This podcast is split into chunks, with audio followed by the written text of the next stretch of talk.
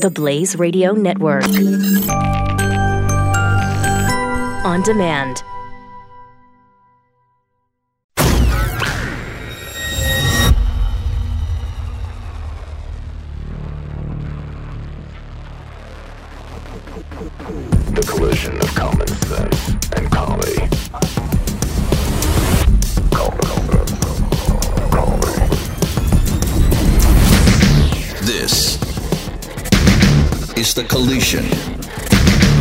Of common sense and comedy. This is the Morning Blaze. Good morning, ladies and gentlemen. Sarah Gonzalez in on The Morning Blaze with Jason Buttrill. Oh yeah. Uh, where, where did your gravelly voice go? You said that last night on the phone when I was like brooding trying to find my lost shirt. He was. I called him and he, he answered and he was like, hello. What? Yes. Hi. And I'm like, what is wrong with you? I'm trying to find this shirt. I can't find it for like two weeks. this str- this struggle is real. I, I've been this has been a jihad of mine for like literally like two weeks. I cannot find this shirt. What's So the I- shirt? It's it's my Space Force shirt. Oh, oh dude. You know that one? Yeah. I can That is understand why you would need to find that. That's a the good dopest shirt. shirt. that I have. Everyone gives me compliments, and I think that my wife did it on purpose. You I work think too this much. is, you know, I think this is a Latina thing. So both of you could probably have some well, perspective. it on is. this. If it's not Well, pink or first of white, all- you, you, you, it's not going to work. Because we of had this all, conversation racist. about the pink shirts and the purple shirts and those Oh, weird that's another colors. Latina What about thing, them? right. I love those. See? There we go. Oh, okay. So that's a, a Latina thing? Purple and pink Oh, shirts. yes. but, but yeah. more Yes, importantly, sir. we're forcing that Force- on their yes, men. forcing them on the significant others. Like, hey, you will wear this. Oh, I'm like, absolutely. Which and then the options are either the pink or the purple. So there's, I was like, Yeah. So somehow I'm still getting kind of screwed. So I was, so I was actually. She tries to force like chubby shorts. And Oh, those are- or okay, hold on. Now shut up. Come on, man. Come Shut on, up. man. Those are good. That is bro status. You have to be bro status for that. It- yeah, like, no, it is. Bro, like a nice polo shirt with a. Oh, dude. No. You know what? You're like a frat brother. Yes. Nah, nah. All you. You gotta celebrate your your Brett Kavanaugh week. So Look at the. you gotta get the chubs on. So you think that she uh, accidentally threw it in the trash? Maybe Uh, I'm No, starting. kidding. I'm starting to wonder. I've checked every she doesn't single. like it. I gotta tell you, if I ever had the opportunity to throw away my fiance's h- Alabama hat that is like it's ripped, it's coming apart, like it's uh, the entire fabric is about to just completely pull off. And it's Alabama. I mean, yes, but mostly I'm just like, this is so ratty. Can you please take off this hat? It's time for a new one. No, it's molded to my head. I'm just like, whatever. Well, that's that is an important thing though. When you get the perfect mold, But you just don't how understand. long does that take? It, it can Months, take years. It can take a yeah. lifetime. Ye- it's oh, kind of like please, discovering who you are. Oh my god, that is so That dramatic. is, that is so true. Speaking of uh, speaking of wives, how's how's married life, Chris? Yeah. Amazing. Is it? Really? Yep. So you get you to have guys- sex, you- and you whoa. have someone to cook for you. I thought you I thought you did the cooking. yeah, I do. So that's Do you kinda- really? I know. I love cooking, dude. Cooking has become my thing. You have like a Puerto Rican. Uh, Twist, yes. Yeah. Yes, it's uh, sofrito. You might know about that one. Sazon sofrito is the the the Goya one. It's like orange color, and it has like all the flavors of Puerto Rico in there. Flavors that of Puerto that Rico. sounds like a segment for tomorrow. Okay. no, but yeah, I cook. No, it's fun. It's uh, let's So you see. guys still love each other? oh no, it's hate. Yeah. Oh, it's always hate. Do you- You- I- I Have you had any really stupid fights yet? Uh, yes, actually, last night. What what happened? I didn't want to come into work, and she said, "You have to." I'm like, "Who the hell are you? you don't tell me what I need to do." Then she wants me to change my schedule to kind of mimic uh, her schedule because she wants to spend more time together. Aww. And then she wants me to have to be up in the middle of the day. Why? I'm just hearing that it sounds like she is thinking this is a partnership. and, Absolutely, um, this is not an needs a partnership. this is not. I'm just lucky that the three uh, that the thirty thousand dollar check that mom and pop from her side gave me cleared. So I'm good. Wait, what? Yeah, that was my gift. Wow, I was like, yes. that's like some my big fat Greek wedding type. Yeah. Yes. Wow. And I was more like, is this a payment? Like, do you want me to leave her now? Like, uh, are we good? and then on Friday, Here you go. Now on go Friday? away. Yeah, on Friday, boss man pulled me to his office and was like, so, how's marriage life? And I'm like, it's good. He's like, you know, you married into a good family, right? And like, I did not know that Glenn knew my in-laws on a super personal level. Oh, he does. yes. That's like pressure. Yeah, That no is pressure. pressure. No pressure at all. Absolutely. Like the guy who signs my paycheck is checking up on me if I'm if I'm if if I'm making sure that my in-laws are in good health and happy with me. I'm like, that's kind of creepy, yo. Dang. So, do you? You've been married a really long time, Yeah. right? How long? Uh, I'm gonna put you on the spot here. You don't even remember. It's 17 15. years. Okay. So We you, get- you guys have the stupid fights all the time, right? Oh, yeah. Yeah. So But what is a stupid fight though? it's like a f- you get so angry and so fired up, and then you're like, "Why am I so mad about this?" It's really But see, not that's a big me every deal. day. So it's it's like I live on ten. As this Sarah, as anyway right here, I live in ten. Like I'm uh, I'm there already. Yeah. So no, I'm no, I'm I'm so like you guys know me. I'm like I don't I don't really fight with anyone unless like I'm really really mad. I'm just like really like whatever. Yeah. Nothing bothers me. Well, you me. have to because you were Everything's a you were- joke, you yeah, know. you were a protected guy, so like you can't get all hot head quickly. That's true. You have to assess the situation, assess the threat. It's true. Is it really worth my time? Right. So it's like so the little things like really really get at me. Yeah. You know what I mean? Like the, it's just, it's the, it's the little things and like you, you mean I'm Totally not- sit up. I'm not saying women like nitpick and badger Oh, they do. over over time. Okay, you won't But say I'm it? just kind of saying. I'm You not won't say saying it. it. You but don't I'm say it. saying it. Here, I let's mean, do- you pretty much just said it, Jason. Let's do the Keisha. Yes, so this Keisha could not talk as the lawyer. Let me. Yes, they nitpick, and Oh, they, it- it's like Marge in the. I ear. mean, It's you would like, just uh, do what you were supposed to do the first time. We wouldn't have to nitpick. And That's that- all I'm saying. There's some wisdom to that. There's some. See, I, 17 years of marriage will let me agree with you a little bit on that. I think. I, but yeah, it's like yeah, you know, it's a. It's not a struggle, but I mean, it's like it's it's funny as uh, when I talk to people that have been married uh, that are just getting married. Yeah. I'm like, okay, it's great. You know, like this this year's going to be great. Yeah. You know, the next five years are probably going to be great with little stupid things. But there's going to be times The 10-year when you're like, yeah, sometimes. But there's going to be times when you're like, I don't know if I can do this. Mm-hmm. And I, you know, I tell you what, this is like this is getting way too deep for this early in the morning. I know. I was just kind of going to talk about a stupid fight that we just had the other day, but But I like this. Hold on, I, I want to know where you're Yeah. going because Well- I need this. Well, I was like, there, there, I was like, there's gonna be times when you're like, this is like, I can't do this anymore. But like, there's some. I, I was with a really famous, really crazy famous person. It's me. Woman. You don't have to. And she goes, and I was like, I was, uh, I think I'd been married for like maybe five years at the time. And she goes, you know what the secret to marriage is? And uh, or having a long marriage is, and I was and like, blow. what? And she goes, I don't no. think that was it. I don't think She that goes- was it. she goes, it's very simple. Don't get divorced. And I was like, oh, so I was like, it was well, it's it's, That is- it's okay. It sounds very simple, but there's going to be times when it's very easy to give up, Mm-hmm. and you Oh. always just got to take a step back and say, look, yeah, it's horrible right now. Next year might be even worse, but it will get better. Yeah.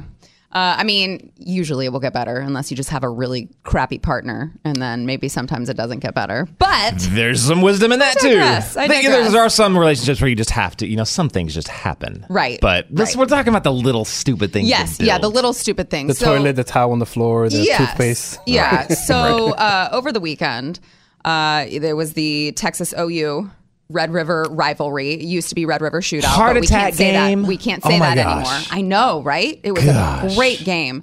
Uh, you know, Texas, I think, has exceeded expectations so far, at least for me from a fan point of view. And uh, Alabama, of course, happened to play the same day. That's my fiance's team. He went there. He it's it's an obsession, um, and that is an understatement. Uh, and I mean, it, right before we started dating, did you notice he wore Alabama stuff literally every day? Oh, he yeah. was a freak. All he owned. That was all he owned. It's really weird. I did not. I knew like football players. I mean, I knew like football fans, but I never met someone like this. It was like, Yes. I was like, Out of control." Do you have any other clothes? I know, out of control. I know, like you want to support them, but do you have anything else? And like, okay, we get it. We get it. You're And a I was fan. like, are they paying you? Because if they are, that's a whole, that's a whole different scenario. Like I will wear anything you send me if you pay me to wear it. Yes. But you are just way your closet is way too red, right? It says red and A with the little yes, fancy A. A. Yeah. no, so too much. So he's, uh, I mean, just obsessive about uh, Alabama and college football. And Texas had a great game. Uh, we've been struggling for, it feels like forever now. Just the team has not shown up. And finally, it looks like we have a good team again. Things are clicking. We're back, you know, in the top 25. I mean, we're back in the top 10 right now. But so uh, there were people, including me, who, after the game, were saying, you know, what Texas is back. Now, we didn't mean Texas is about to win a national championship. We just meant, wow, we finally don't suck anymore. Yeah, we finally have a decent team. We can finally look forward to some wins or at least some really good games. And uh, he, at the end of the night, just started complaining about all of the these Texas fans who keep saying Texas is back. I'm like, I literally just tweeted that two hours ago. What is wrong with that? and we got into the most ridiculous fight about whether or not Texas was back and what that actually meant. And I said, it doesn't mean we're, we're about to be a dynasty like you. Okay. We're just saying we are a pretty good team now. And he just started, well, I don't think that you should be saying that. If, I'm just like, oh my gosh, what an arrogant Alabama fan. And I got so angry because he was dissing my team. And then I was just like, why why are we fighting about this? You this tell is ridiculous. But you could have. Did you counter with the Nick Saban's not always going to be at Alabama? I so your I time is coming. I- uh, well, he he has it. He does admit that, and he knows it. But so I just and I was just you know I'm like, okay, we're getting married in December. I we we have the we never fight, but when it does happen, it's so ridiculous. Yeah. and. Uh, just so trivial. Yeah. Uh, Chris, did you guys do the uh, the the Texas premarital thing? The Texas premarital counseling? Oh yeah, Carrie.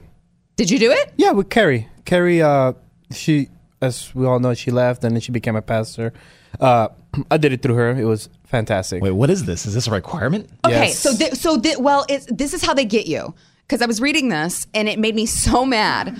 So you can pay eighty one dollars to get married, Or just yeah, with without that, or you can only pay twenty one dollars and you take this course. It's like eight hours. You take an eight hour course. oh, mine was uh, with care. I think it was eight weeks. eight it, weeks. Because it was once a week we met. Okay, but was it for an hour each time? Uh, some days, some days we got too, you know, talkative and we ended up like Eight two weeks? hours. Yeah, that's a long time. Well, it was uh, it was very interesting because it, I uh, what's her name, Carrie, got to see me as, at a different perspective because it was more serious and I was I'm still all jokes.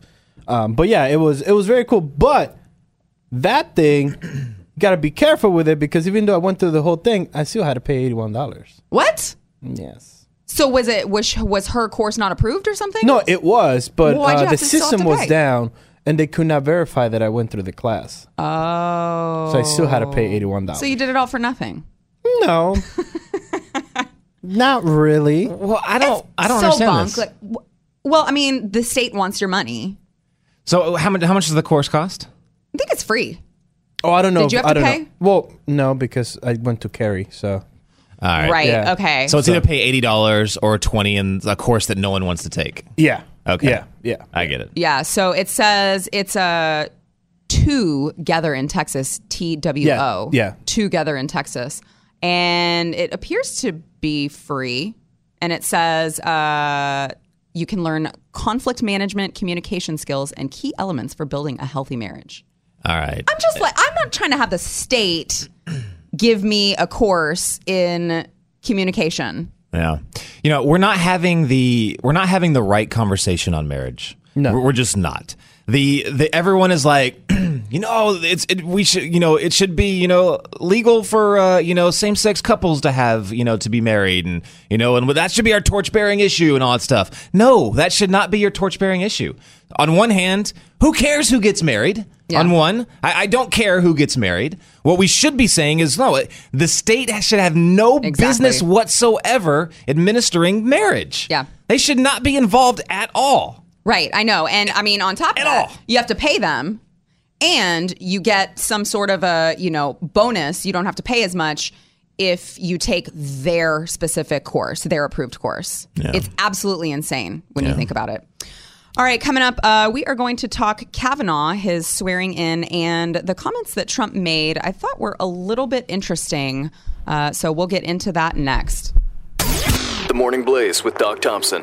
The Blaze Radio Network.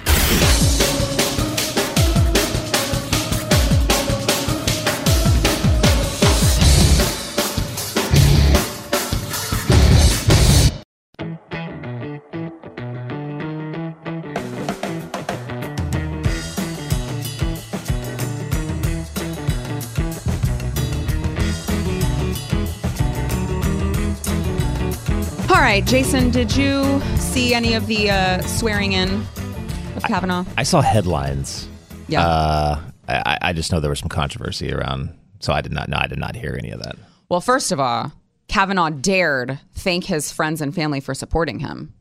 That was that was super controversial. I love how everyone is just like now it's just the new norm that he is guilty, he's a rapist, and somehow slid onto the Supreme Court. I read an article. I wish I would have brought it in this morning. Dang it! But uh, it was from the New York Daily News, and it was some. Mm-hmm. Well, that was your first mistake. I know, right? But I couldn't. I I couldn't help it because I think it was on Drudge or something. Yeah. But like, it, it was like that's it. Like this rapist got on the Supreme Court, and then women are so like we should be afraid. And I'm like, what? And they're like, literally, like you would think that the next line was going to be, you know. Or, or like a breaking news, beep, beep, beep, beep, beep, beep. Women have begun being rounded up. They are being rounded up right now. They are being forced into Is that not baby making happening? programs. Is that not what's happening? Is it? I mean, you are. You should be. I should. We should be armed this morning because we should protect you because we're not going to stand for this. Dang it! Yeah, it's it's insane. uh, but I thought that it was a, a little bit interesting. Trump was kind of fiery, but in a passive aggressive way uh, towards everyone who smeared Kavanaugh's name. Let's play that clip. It is uh, Trump at Kavanaugh's swearing in. I would like to begin tonight's proceeding differently than perhaps any other event of such magnitude. On behalf of our nation, I want to apologize to Brett and the entire Kavanaugh family for the terrible pain and suffering you have been forced to endure. Those who step forward to serve our country deserve a fair and dignified evaluation not a campaign of political and personal destruction based on lies and deception. What happened to the Kavanaugh family violates every notion of fairness, decency, and due process. Our country, a man or a woman, must always be presumed innocent unless and until proven guilty.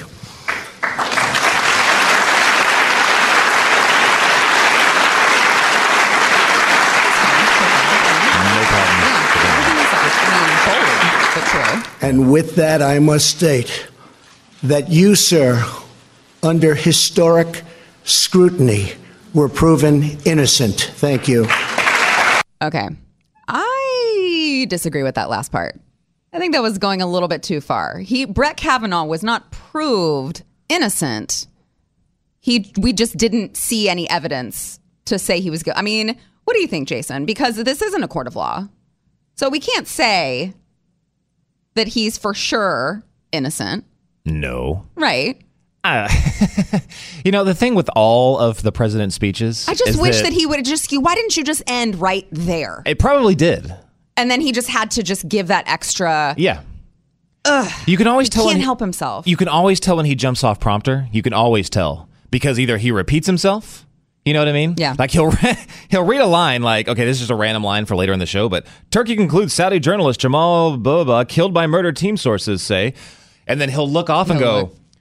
Killed by murder team. Yes.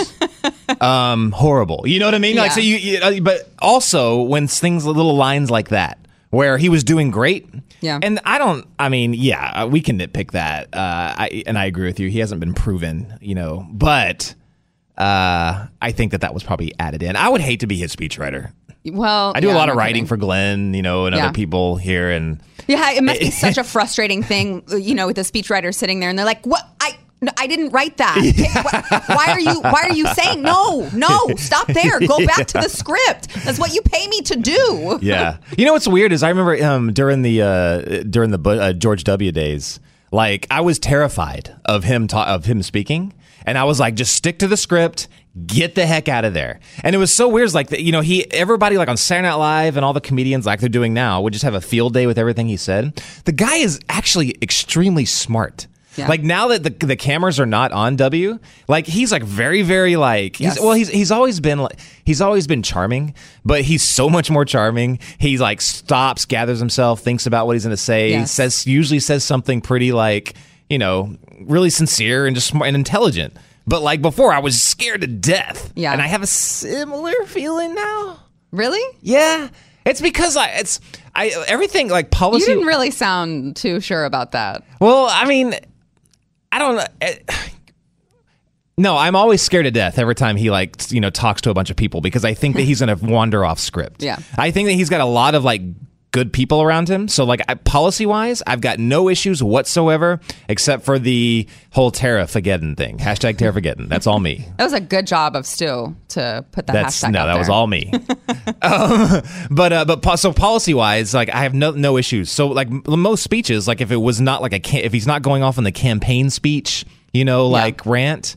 Then I would have no issue whatsoever. But it's those little those little points right there, those just final has lines. to add yes he just has to add it like everything he said was true and i was happy that he came out and said that Yeah. i apologize on behalf of america Yeah. i mean can you even imagine how mad that made the left don't you don't apologize for me yeah. I don't I don't apologize. Uh, but I was looking at uh, the Daily Wire. They had a poll out that said independents are disapproving of the Dems treatment of Kavanaugh. So it kind of lends to our theory that this is going to backfire on the Democrats in November. That the average American does not think that this is right. The average American does not agree with the fringe left. I know it's in our faces all the time and it's all over social media. So we tend to think we're all doomed because this is how the left really believes. But I don't I don't think that that's true. And this poll just lends to that. It says uh, before Kavanaugh was confirmed and before any of these hearings came up, 41% wanted Kavanaugh confirmed compared to 51% who opposed him. So that independence, 51% opposed him. That's a pretty big number. But after the Democrats treated him the way that they did, uh, there was a 56% who decided they disapproved of the way that they treated Kavanaugh which then they so it kind of flip flopped. It went from we don't really like Kavanaugh to actually we really disapprove of the way that you're treating him, and you know we think that it's a disgrace. Thank you, Michael Avenatti. I know. Straight up, if Avenatti keeps his mouth shut and doesn't go off on this ridiculous uh, Swetnick claim, then things probably would have been a lot different. You don't think that that they would have done this, that this would have transpired even just with Dr. Ford? And well, because when Avenatti came out, it was Dr. Ford and Deborah Ramirez who both said that something happened. Of course, Deborah Ramirez's was way tamer. It was like he put his junk in my face at a Yeah. college party. Uh, but but there were those two claims. So you don't think that we would have gone down this road without Michael Avenatti? I think that it would have been a whole lot. Well, I, I think that there were so many gettable senators that were so on the fence about this, and they were in vulnerable areas uh, in their districts, you know, in their states. I think that Collins was would have but would have gotten got. I abs- absolutely do. Yeah. I think that um, Murkowski definitely uh, would have uh, would have voted no. Uh, I think Flake would have been very tempted to flake. Uh, so Which he I thi- almost already did. So yeah, right. And I, I, I think I, I think it was so close, and there were so many gettable senators that they probably would have backed off. But I do like. Did you watch uh, Susan Collins's uh, speech? Uh, no, I saw clips of it. I didn't watch the whole thing. I heard it dragged on forever. Oh my gosh! Oh my gosh! I, I had such a love hate with it. So first off, I cannot stand. S- No, okay. Let me walk that back. I mean, All right, I keep, and I keep shut two. up, Chris. I see you nodding over there. Um, Take two. I've got this. I, I guess I've got a love hit. No, not even that. And take three. Take go. three. I'm not. I, I okay. So I, I'm not happy with Senator Collins most of the Mm-hmm. time.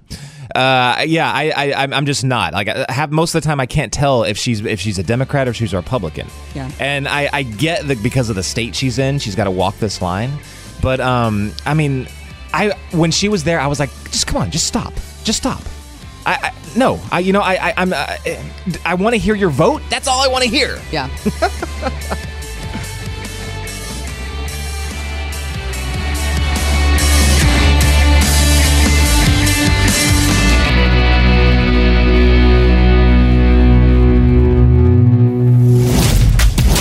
Morning Blaze with Doc Thompson. Only on the Blaze Radio Network.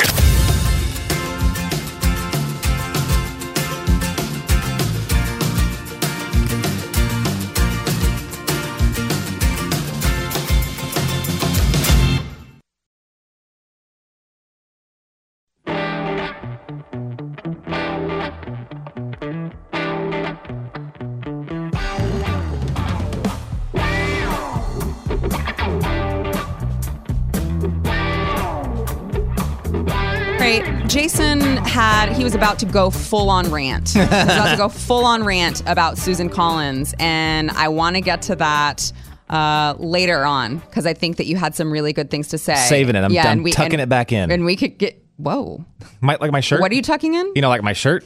Oh, your. Sh- You know, or like or my pants into my socks. Okay, all right. You know? Yeah, that that's a it's an odd way to put Or it. Or like though. my hair. You know, down into my like my coat. You know, if my neck gets cold. Mm, no. you Shut up. me. Shut up, Jason.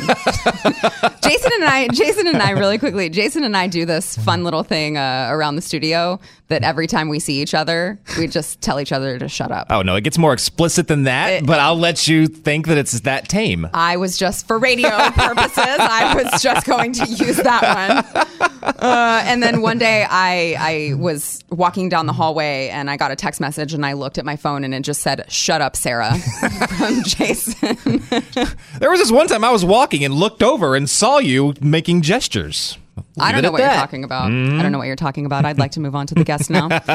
Uh, we have with us Maggie Steber. She is from National Geographic. She is an author, and uh, she wrote about uh, Katie Stubblefield, a 21 year old woman who became the youngest full face transplant recipient in American Wow. history. That is crazy. Maggie, thanks so much for joining us.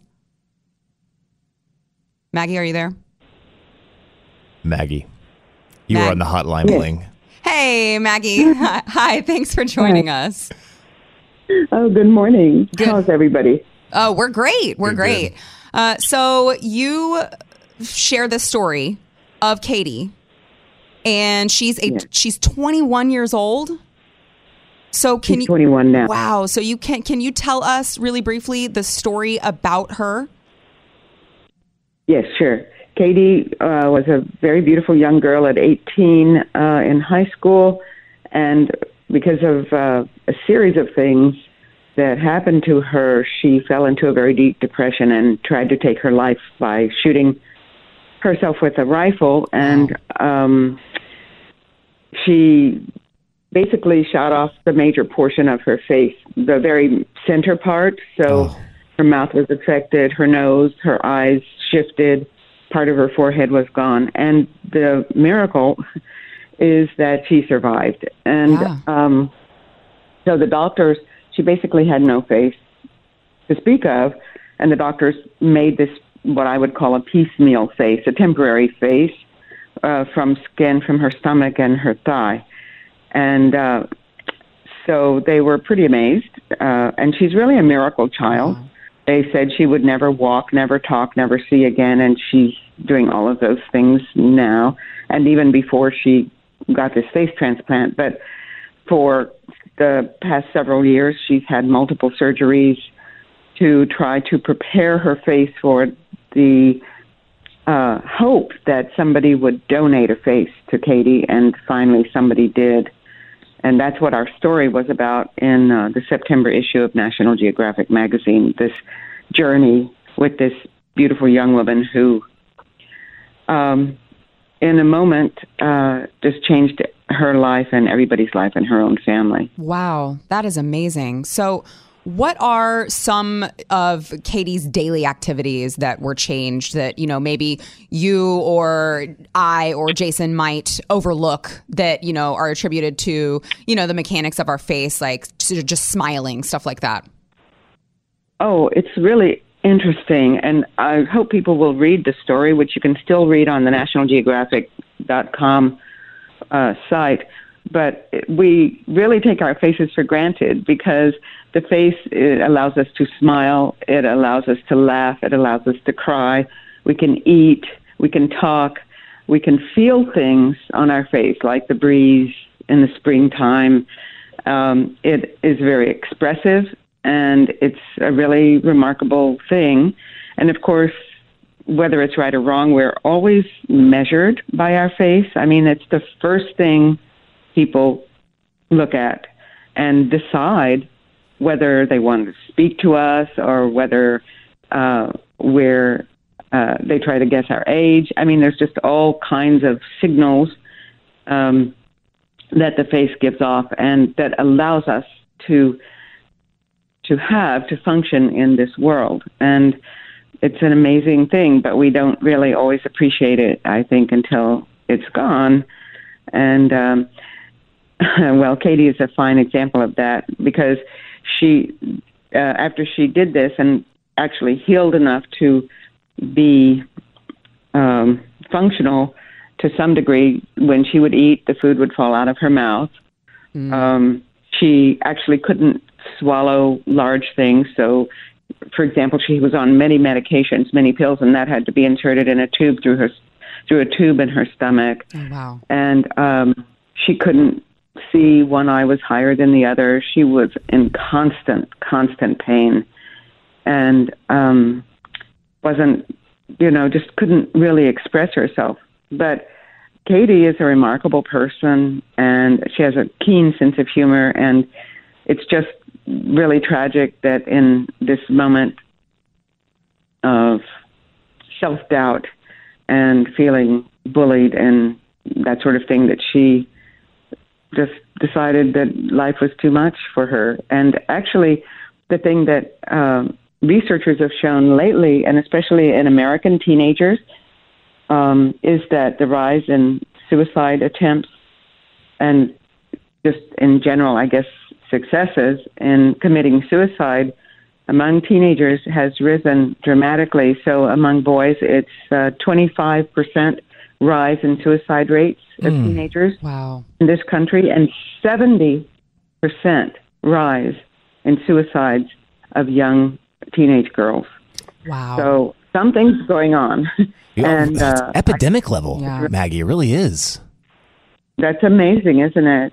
And you know, we a few years ago, the Geographic did um, a story on the science of the teenage brain, and also research has shown that the brain is still forming in teenagers, and part of the brain that helps us make decisions uh, is still forming, and so that's why you'll find that teenagers sometimes do very impetuous things, but So, Maggie, psychologically, is is Katie? Because I mean, I, she she must look drastically different. I mean, I can't imagine like if she goes and just looks into the mirror. I'm sure that's a huge part of recovery. Just getting over that is how psychologically has has she you know moved on uh, past that and uh, like how, how is she psychologically right now? Well, in order to, so as um, Katie got this uh, temporary face, and then with this idea in mind of the future having the face of somebody else, or just Yeah. never having her own face back, which she was quite beautiful actually.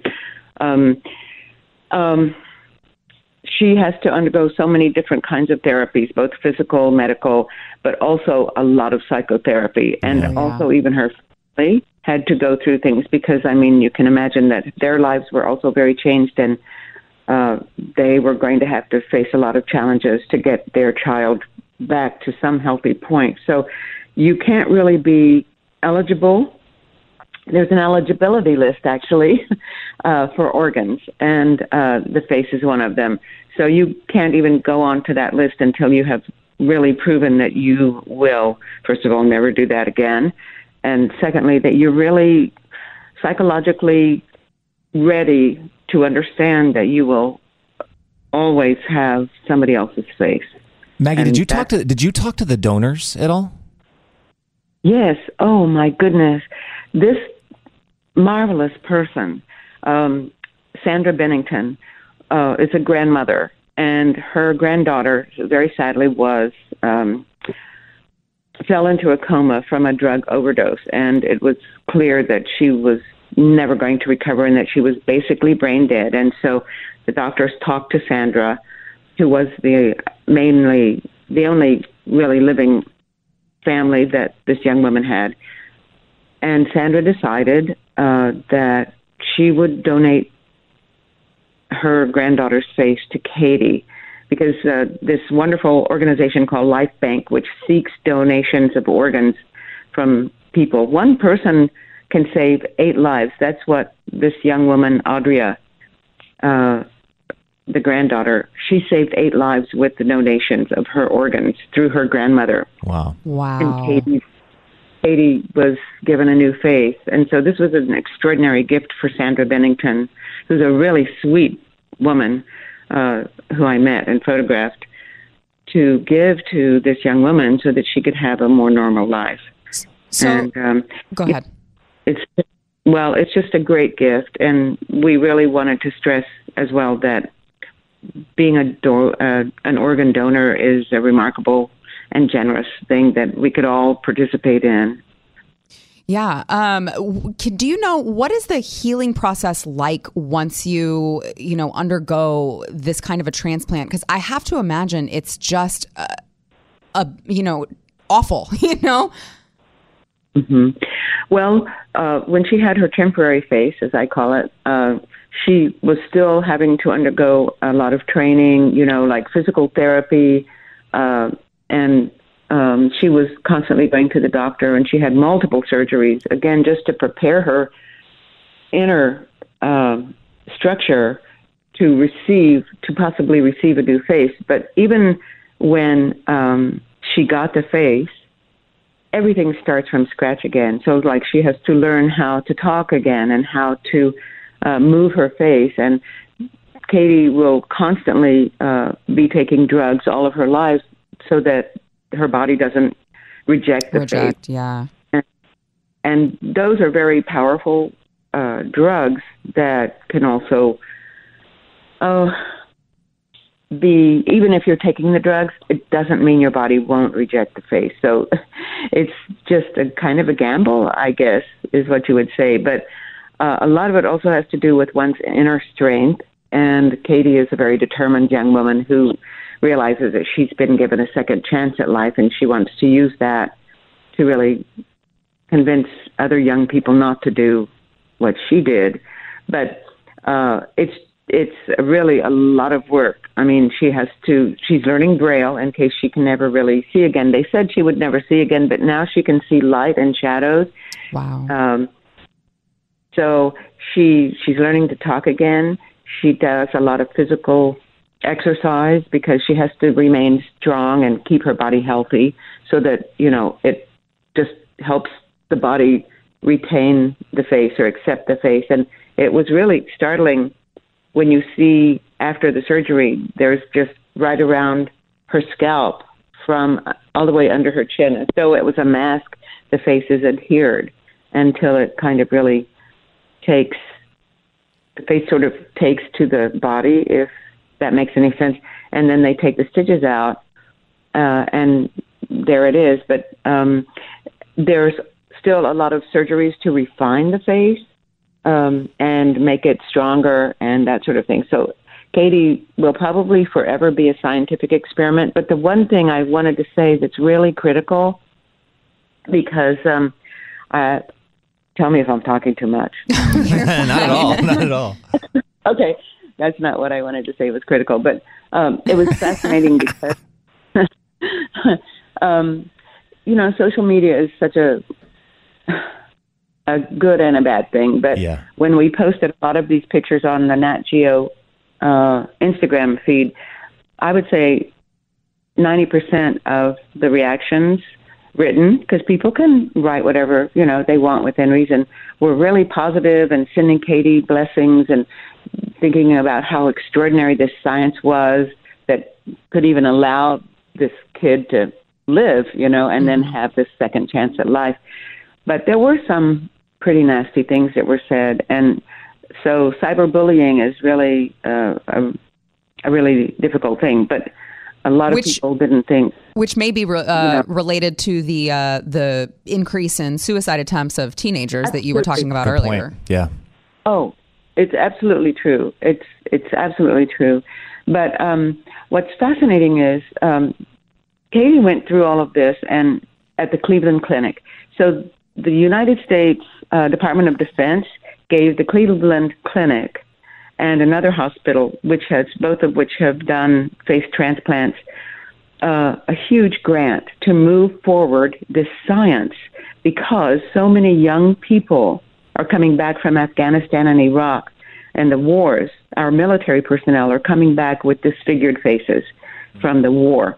And so the Department of Defense really wanted to move this science forward uh, because people want to have a normal life. And if you have a disfigured face and people are going, you know, staring at you and saying things which we sometimes want to do. I mean, we're we're not always the most discreet species, um, so they really wanted these young people who served in the military to have a second chance at life. And so, in a way, Katie is um, really an opportunity to move that science forward because she's the same age as a lot of these young people who are coming back with these terrible wounds that Yeah. disfigure them Yeah. and they really they really moved the science forward. So that's a remarkable thing. And I always, when I saw people writing really mean things, uh, I would just try to not private, not publicly, but privately message them and say, "Here's really something you need to understand. That you know, yes, this is a terrible thing that happened,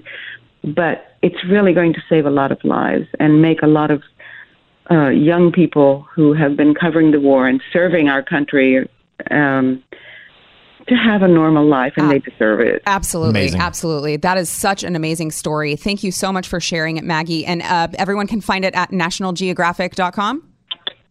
Yes, and if you, uh, it was in the September issue, so it's called The Story of a Face. Really worth reading, by the way, an extraordinarily written story, and there are some extraordinary photographs as well. But um, uh, you can find it online, and you know, just search for the face or the story of the face, and you should be able to find it. Okay, awesome. Outstanding. Thank you so much, Maggie. Thanks, Maggie. All right. Uh, what what else? What else do we got coming up? You're, you're going to go on your rant. I'm going to go on my rant. We've got a lot to get done, and we've got a lot of people on the show today. This is going to be like this is a action-packed, jam-packed show. big time. All right. Well, then we better take a break. Back in a minute. The next generation of talk radio. The Morning Blaze with Doc Thompson. On the Blaze Radio Network.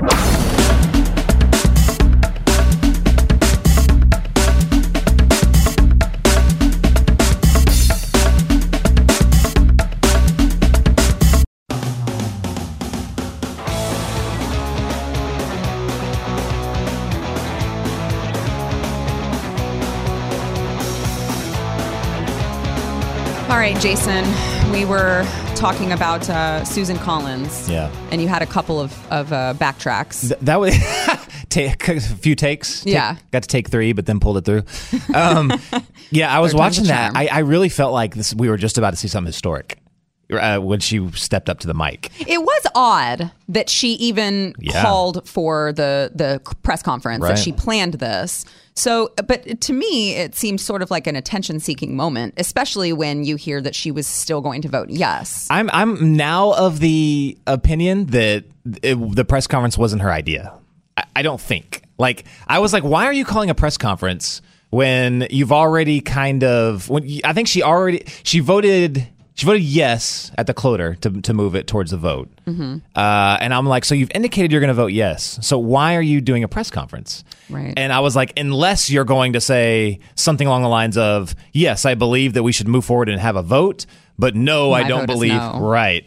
I was like, okay, crap. Like that Yeah. might be what's c- coming, but I don't. But now I, I, I kind of don't. I think that it's very political and strategic to have not only uh, a woman but a woman that showed some doubt Mm-hmm. to come out with her entire case for why she thinks that he does deserve to yeah, be a senator. she wanted to get out ahead of it because she knew that she would be slammed. the entire GOP. Yeah. Yes. Oh, oh, yeah. Well, yeah. Yeah. Right. Right. but in particular, Right. as a, as a woman, yes. she knew that she was going to get slammed. She was going to become a target, and I think she wanted to get out ahead of it. But if I'm Mitch McConnell, and I, he, but he he is very savvy, whether we like him or not. But he is very savvy, and I t- could totally see them sitting in a in a meeting, which they did have a meeting, by the way. We know that they had a meeting. I think it was either right before the Cloture vote or right afterwards. So I think that he was probably like, "Look, this looks great for us. Mm-hmm. If you were the like, I could deliver this message. we could have Cocaine Mitch. We man. could have Lindsey Graham, new superstar. Yeah. uh, deliver oh this gosh. message. I can't even tell you how much I love Lindsey Graham right now. Right, weird, right? Oh my gosh. It, and it's Have we ever said that in history? Thank you. So that's why it's so odd. It's so weird for me because I'm like, what is this weird new feeling? I love Lindsey Graham. He is a bad A. He really right is. now. All of a sudden, I mean, Where did this come from? He ins- he instantly transformed into the action star walking away in slow motion from the explosion with his frickin' sunglasses on, mic drops. chewing up rusty nails and spitting out armored piercing bullets. Have you seen the? Was that too much? Uh, I mean, it was Maybe. a little. much, Have you seen the uh, the the video of him and it's synced up to Snoop Dogg? No. when he's walking away from the Thug life. protesters. oh my gosh. And then it's perfectly timed with him straightening his tie after he's just told them to move to South oh, Carolina. Oh yes, yes. It's amazing. so great. We love brave new Lindsey Graham. So great. But yeah, Susan Collins, I think that uh, I was I did not care at that point. I just wanted to say, please, for the love of God, just tell us yes or no. Yeah. That's all I wanted to know. Yeah. And it felt very historic. But then the case she laid out was so devastating. It really was. And again, I'm not a fan of hers, but I was captivated. Yeah. So I listened to the whole entire godforsaken 45 minute speech. 45 minutes, yeah. But she was like, she went all the way back to his like voting history, showed why he was impartial, which was a question that they had. Not it wasn't a, it was It- legitimate question. It was, just no, an attack Right, that they had. exactly. Which, Um, which they only reverted back to when they realized that they couldn't get him on sexual assault. Right, right, it was like, right. well, I mean- oh, but his temperament. Yeah, he's a he's a rapist. This is why we shouldn't have him on the Supreme Court. And then they're like, yeah, but he's not impar or he yeah he's not impartial. Yeah. Like, well, but if if that was your argument, you would have used it before instead of trying to say he was a gang rapist. Yeah. What about Murkowski? You did you hear uh, Alaska GOP is considering whether to just toss her to the curb? How does that work? Uh, so the party chairman. Funding? Well, the party chairman said that the the committee, excuse me, the state committee could decide to issue a statement. They could withdraw support of Murkowski. They could encourage party officials to look for a replacement and ask and ask her not to seek reelection as a Republican. Good. Yeah. Smart. Uh, she's had issues getting elected uh, in the past. I don't think the Alaskan voters really trust her. I think now they definitely should not trust her. Yeah. I don't think she'll be around. I don't like. Look, I the, the most infuriating thing about the, the, about Murkowski doing this to me is that I cannot understand how you're not seeing the standard that's being set here. I cannot understand that.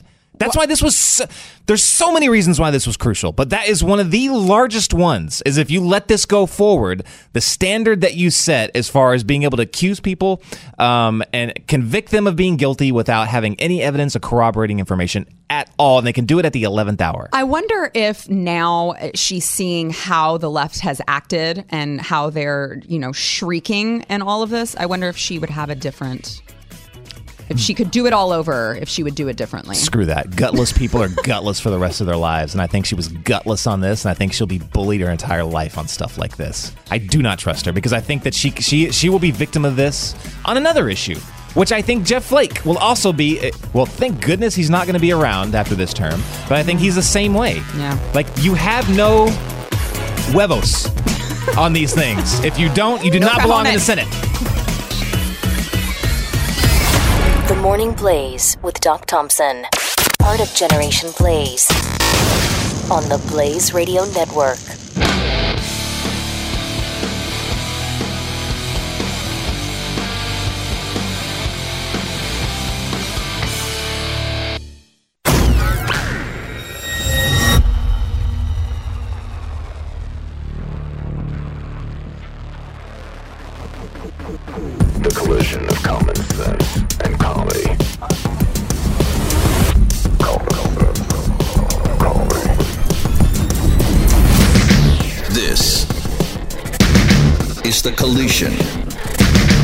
Common sense and comedy. This is the Morning Blaze.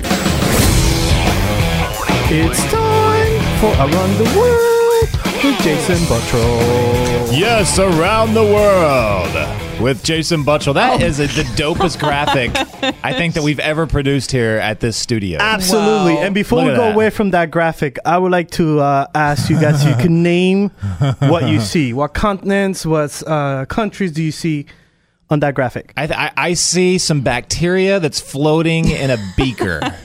Am I It- close with that? Is that what you see? Well, you know, I, I wanted to put North America, so you got It's just North America draft. right in the middle. America, yeah. You got Central America, then you got South, South America, America, yeah. you got a little bit of uh, Australia Then you got Hawaii. then you got Cuba, Re- Dominican Republic, and Puerto Rico. Then you got a little bit of London. I don't know how I- I got London in there. and you got a little bit of the corner of Japan. Is that is that London or is that like Greenland?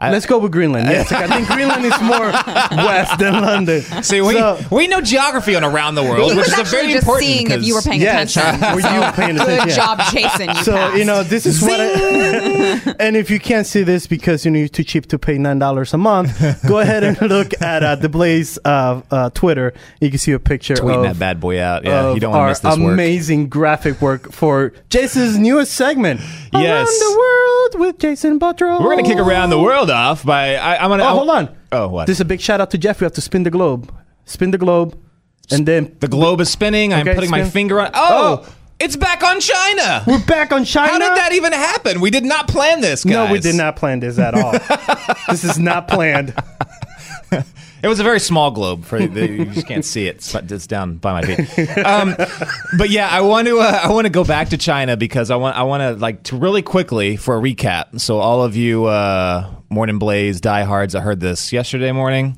for uh, Sarah, who I know you heard this anyway. I just want to recap for you anyway. Thank you. But there was this insane story in China where the Interpol chief. So like they the, they have this president of Interpol and he uh like they it's it's it's it's, it's this international thing obviously it's interpol and it's not always from the same country they'll, they'll like say hey you know I don't know Ireland. We're gonna have a guy from you know your country be the Interpol uh, you know president you know for this p- term or whatever. So anyway, it goes all over. But the current one is from China, uh, and I don't remember the guy's name off top of my head. It was a, a hard pronouncing uh, Chinese name. Uh, yeah. Anyway, Ming Ming. Okay. So That's- President that's Ming. actually not that No, hard that's pretty easy. You have trouble pronouncing Ming, you got a So it's problem. pretty Jason. easy. So President Ming was uh, he relocated his entire family after he was made uh, president of Interpol, and uh, he went to France, and uh, he's also uh, still kind of linked up with the Chinese government. And the Chinese government, uh, for anyone that doesn't know, is doing some like crazy reforms. So what they call is, is called corruption reforms, and you should always kind of perk Oh, your eyebrows. Good. Yeah, That sounds that sounds great. nothing bad could come from that. No, no. In a absolutely. totalitarian, you know, government, Yeah, absolutely. Once they say we're going after corruption, that typically means that the leader is going to target people that threaten him in some way. Yes. And start and and the, the reason why and some people are like, why should we like pay attention to this? Because you know there we are kind of gearing up towards a populist movement in the United States whether that's comfortable to say or not, we are moving in that direction. Now, when you have a, what did Ocasio Cortez, Sarah, just tweet out? Was that yesterday? Uh, I think it was day before yesterday that we should do away with the electoral college. Okay, wh- what do you think that is all about? That literally is populism 101. Yes. The electoral, abolishing the electoral college. Th- that's why the reason we don't have that is so like the uh, uh, minority sections of the country cannot be taken advantage of. Right. Framers warned us about this. They knew exactly, you know, the pitfalls of this. Europe has never recovered from this. They, they, they will not, they've never learned from that. That is why every time, and oh my gosh, I'm just going to go off on a million rants here. but You? Every, I know, right? No. But uh, every time uh, in in in Europe, when we when there's a new U.S. president, they're like, "Oh my gosh! Like, what does this mean? Like, you know, are they going to invade? Let's go back to Ireland, Ireland, and take it over? I mean, what does this mean? Let me tell you, for our, our European friends, it means nothing. It really means nothing. Yeah. Even if, let's say, heaven forbid, Bernie Sanders becomes president.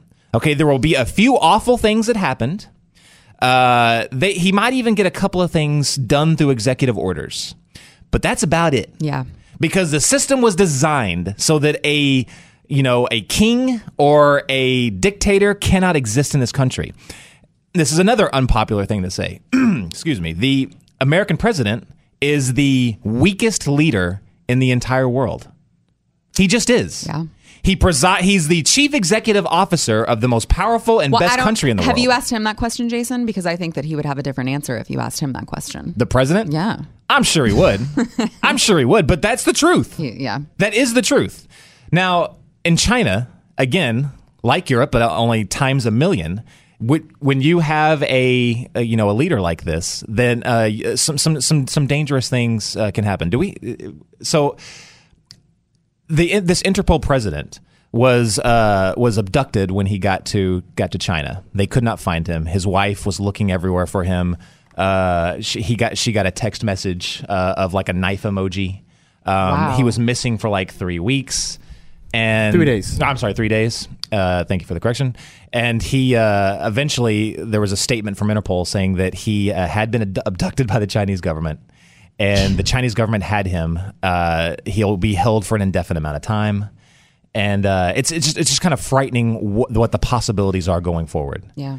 Um, so anyway, so so China is is is is, is on my radar uh, and around the world, and I think that I, I we definitely need uh, some more perspective on this. And I want to bring in um, an author. An author's uh, book is called "Bully of Asia: Why China's Dream is the New Threat to World Order."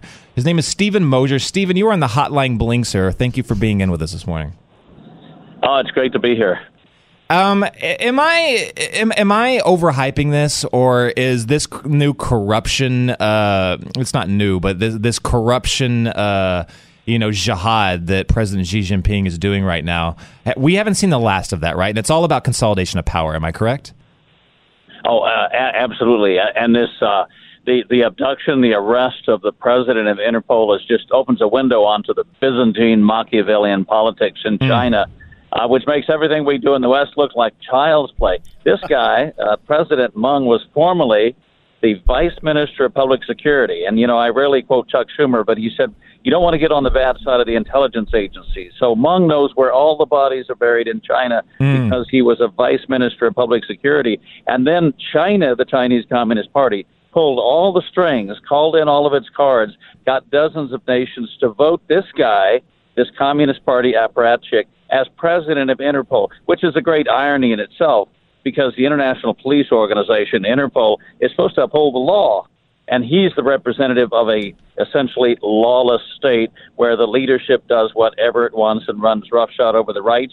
Rights? Did I say rights? They have no rights of the people. and now, after a couple years abroad, because he hasn't followed orders to the letter, apparently, he's now been arrested on a trip back to China. What did China want him to do? Why did China want him in this position? They wanted him in this position because there are 7,000, that's a seven followed by three zeros, senior officials who have fled China with hundreds of billions of dollars of money Wow. uh, stolen from the Chinese people. And China wanted him to issue arrest warrants for all 7,000. They also wanted arrest warrants for all of the dissidents, the Tibetan leaders, uh, the Buddhist leaders, the Christian leaders, uh, all everybody who objects to the regime. They wanted him to declare a, to be a terrorist and issue arrest warrants and bring them back to China so they could be tried. The Muslim uh, Uyghurs in the west in Western Yeah. Turkestan, uh, all the rest. So he wouldn't do that apparently. And so when he went back to visit China, visit his family, uh, you know, we may never see him again. Wow. Um, Steven, I, I wish we had you in studio. You and I could go on some nerd uh, like parties and just talk about this for hours because this is just fascinating to me. Um, do you think that? So, I mean, after Mao, when uh, Deng Xiaoping took over, he really kind of took China in a different direction. I guess more of like a capitalist, uh, like free market, you know, uh, direction, and uh, it- things seem to be looking up. But that has changed under Xi. Am I correct in assessing that he's moving it back in the other direction, more in like a Mao direction? Oh, oh, absolutely. He is the second Red Emperor. The first Red Emperor was Chairman Mao Zedong. Now, remember, he's one of the great mass murderers of Chinese Yeah. history, of human history, responsible for the deaths of about 70 million of his own fellow Chinese. Uh, Xi Jinping is self-consciously modeling himself on Mao Zedong. He's even published uh, his collected works in a volume that looks ex- almost exactly like the collected works of Chairman Mao. Like his the Red Book? medallion, his picture is the little red book. Uh, his quotes, uh, the 90 million members of the Chinese Communist Party are memorizing his quotes and spouting them in the same way that they memorized the quotes of Chairman Mao and spouted them a generation ago. His picture is everywhere. In, in, there have been reports that in Christian homes, the Communist Party officials have come in and have taken down pictures of of, of, of Jesus and replaced them with pictures of the new Red Emperor Xi Jinping to show them that their God should be Wow. Xi Jinping. You know what's Just you know what's as- interesting, no, Steven? Uh, just sorry to interrupt, but off of that, I've heard that the Christian church is exploding, exploding. Mm-hmm. The underground church, like it's growing like never before, despite all this. Oh uh, yeah, absolutely. There's a there's a, a spiritual wilderness, uh, China. Uh, no one believes in communism anymore. The reason you join the Communist Party is because you can use that to advance yourself, to make more money, to engage in corruption. And make no mistake, this corruption campaign you talked about, where hundreds of thousands of officials have gone to jail, the peculiar thing is not one of Xi Jinping's faction, not one of his supporters has been arrested and sent to jail. They're all protected. It's the it's his political enemies, it's his political opposition that has suffered under this uh, so-called corruption campaign, which is really what a political purge. Right. Um, I think I'm. So I'm. I'm I'm I'm worried about the trade war uh, with China. Uh, I I know that we have uh, more weapons that that we can delve out to hurt them. Um, I, I guess I'm worried about it more in the short term than the long term because am I also correct in assessing that China, I, to me, their economic prowess has been a little bit overblown. I know they've got ridiculous amounts of debt uh, that which a lot of people aren't really talking about, but uh, uh, but record amounts of debt, and that their economy is beginning to slow, and rate wages are starting to rise over there. So they're not going to be this, you know, this low wage, uh, you know, massive export economy for too much longer. So am I am I also correct in assessing that that, that, that this might have kind of run its course, and it's it's actually on the way down as far as their economic power?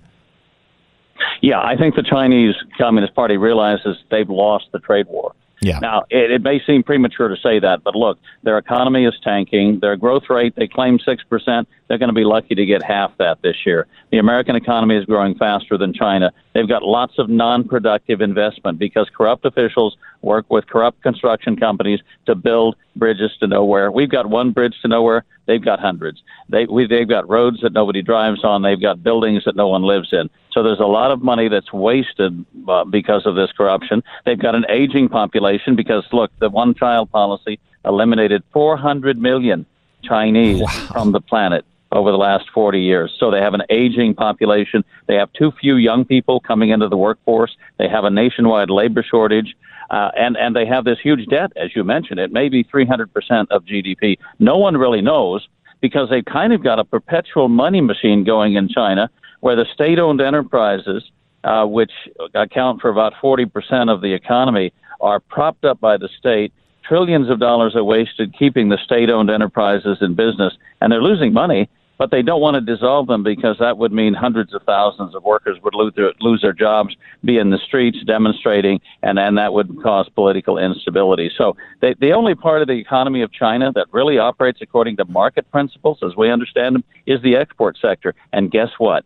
That is now threatened by Trump's tariffs. Right. And so, yeah, they've been set back on the heels. They want to talk. I thought it was very interesting in the Rose Garden last week when when when President Trump announced the USMCA, the U.S. Mexico trade agreement. He said China wants to talk, but I don't think they're ready yet. He said.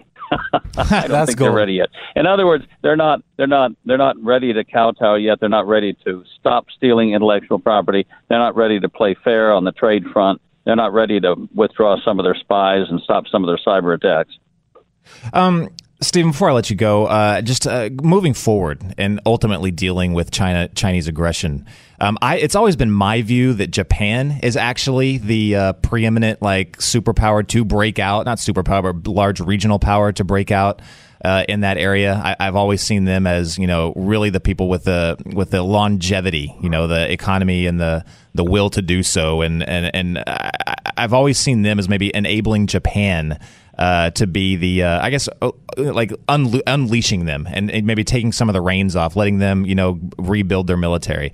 Uh, would that be a better way to to say deal with Japan or China so that we can kind of maybe step back a little bit and have them uh, police that area?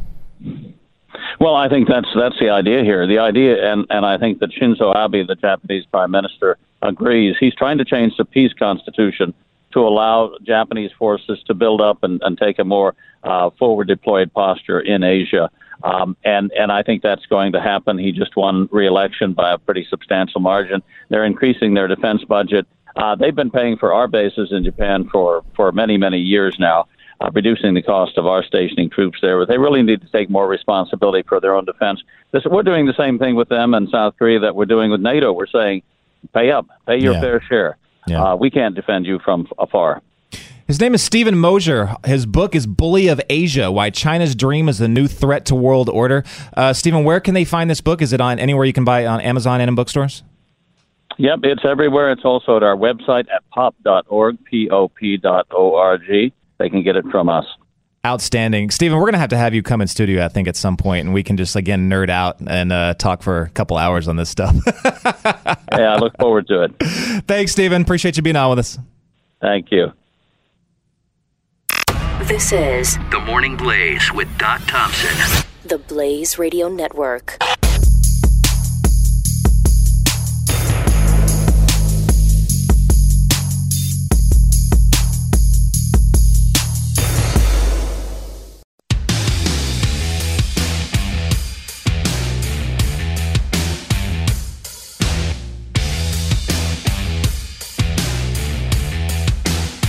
All right, so uh, we are continuing around the world, but it's not really going to be much of around the world because I spent way too long in that interview, but it was just like so crazy interesting to me. it really is.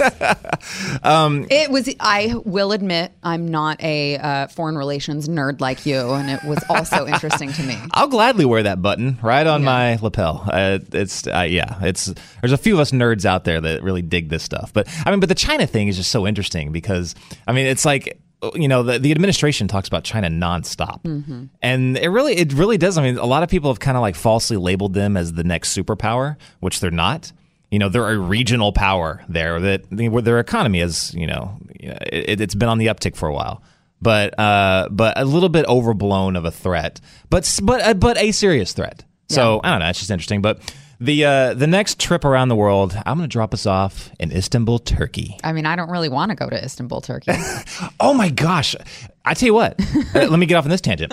Here we go. I tell you what. Um, I have traveled a lot in my in my in my many jobs, and uh, the place that I would go back to in a heartbeat was Istanbul. Really? An insane, right, Chris? An insane amount of culture there.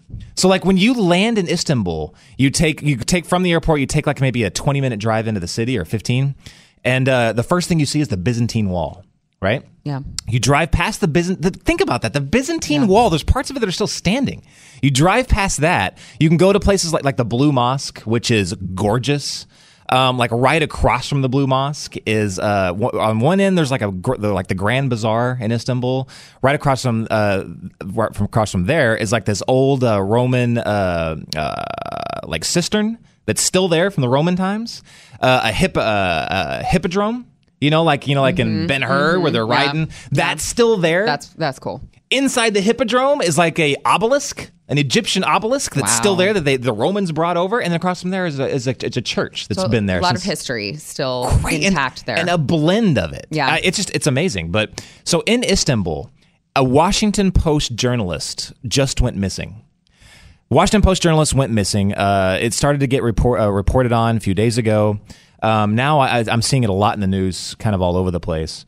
But um, instantly, the Saudis. So he's he's a Saudi national, but he's reporting in Turkey. Now he doesn't have good relations with the Saudi government. He's actually condemned the uh, newest uh, crown prince, uh, Mohammed bin Salman. Uh, I think that's also his name. That's also his father's name. Um, but he has been against uh, his the crown prince's crackdowns on a lot of like journalists in the country and a lot of other reforms that he's trying to do. So he has a kind of a shaky relationship, and he actually told the Turkish government, said, "Hey, here's a phone or something like that. If uh, if something ever happens to me, you know, contact these people or whatever." So he's always already always been kind of on nerve that his government might come for him in Turkey. okay. So he so he goes missing, and uh, he went to the the Saudi embassy to I think get a visa to go. I think go back home and see his family, but he never left the embassy. And the Turks say that I'm sorry. The the Saudis said, "Oh no, he left the embassy." Um, we won't show you the videotapes that we have around the embassy, which there it's a fortress. There's video cameras everywhere. That's not sketchy at all. Not sketchy at all. But the uh, but the Saudis said no. He left the uh, embassy, and an assassination team from the Turkish government murdered him. They didn't provide ev- evidence to this. Right. But that's a heck of a charge Yes. to a foreign government. So, Turkey responded. Especially while while saying we well, we're not going to show you the tapes. yeah. Wow. Right. And, and and they've called them out on that too. Yeah. They've said, okay, uh, if you got these allegations, then show us the proof. Right. So they never showed the proof. so Hmm, sounds similar to something that just happened An here. uncorroborated, no evidence claim. okay. Interesting. So the Turks were like, no, no, no. We've got we've got it on our end, intelligence on our end that says the Saudis sent like a 12 to 15 man assassination team of their own that flew into Istanbul and they murdered this guy. okay. So yeah, and they say that they came into and murdered this guy in the Saudi embassy. What? Right. So that so it's crazy, but in the so in the mix up of all this, there is a Washington Post journalist, Washington Post journalist that was killed, that was murdered. I mean, to me, I I stand by my previous statement that I don't want to go to to Turkey. I don't I don't want to go there. It is more dangerous. I yeah, I grant it. It, it. it was different. Like I went there. See, you don't, but you don't even consider danger when going places because you just put yourself right in the middle of uh of all of the the fire. Yeah, you know, no, I would say it's, it's a little bit different than that. It's it's it's. I think it's uh it's uh it's kind of different. Like I consider it, I overly consider it, and I'm prepared for it just from my careers in the past. Yeah. So I think I'm just ready for it, and I know what to you know to expect. So I'm more confident, I think, in my abilities in those areas. But Okay. um, that's fair. but so anyway, so uh, Vice President Mike Pence actually tweeted out uh, on this. He said that uh, this is his quote. Tweet. Uh, this is his tweet quote. That's a quote. it's tweet. early. It's early. But he said, quote, deeply troubled to hear reports about Saudi Arabian journalist Jamal Khashoggi. If true, this is a tragic day. Violence against journalists across the globe is a threat to freedom of the press and human rights. The free world deserves answers. And that is a very good point, uh, Mr. Vice President, because a lot of the conflict areas in the world where we just don't know what's going on is because journalists are actively being targeted where they go now. yeah. We don't know what's going on in Syria. We, we just don't really know because journalists are getting beheaded if they go in there. So we can't get actual objective uh, uh, objective eyes on like is Assad really gassing his people or is this a conspiracy theory? Yeah. Like we can't like when there's when uh, when the press is being uh, discriminated against or being withheld, then really bad things can happen, and that's also a lesson we can learn here. Yeah, well, well, we can, and also to uh, just for perspective, whenever the the journalists here scream about Donald Trump not, you know, allowing them into a press conference, and they think that they're being oppressed. Exactly. I'm like, why don't you take a look at what's going on in uh, Russia or in Turkey or in China or any of those places? That's Yeah. what oppression is. You are not being the the press is is not being oppressed here. They're not being oppressed, but I would kind of argue uh, a slight pushback that they that the treatment has been getting worse Yes. since the Obama administration. Yes. they started it bigly, worse than it was now. Bigly. Worse than it was now.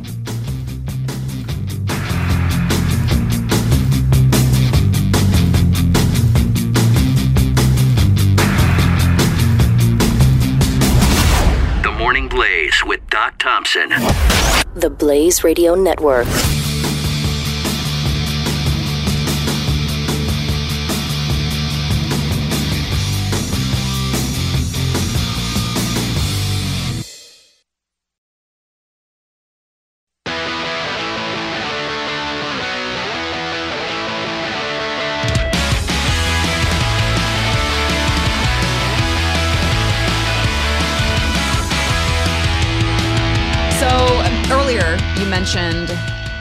Uh, the United States becoming, uh, there were trending more and more populist. Right. And uh, Ocasio Cortez talking about uh, we should do away with the Electoral College, which is a big left talking point at this particular stage. Sure. That we should uh, really seriously consider reconsider how relevant the Supreme Court is, and that we should do away with the Electoral College. Can I say one thing on that? Yes. So basically, when we say mob rule, Mhm. that's basically mob rule.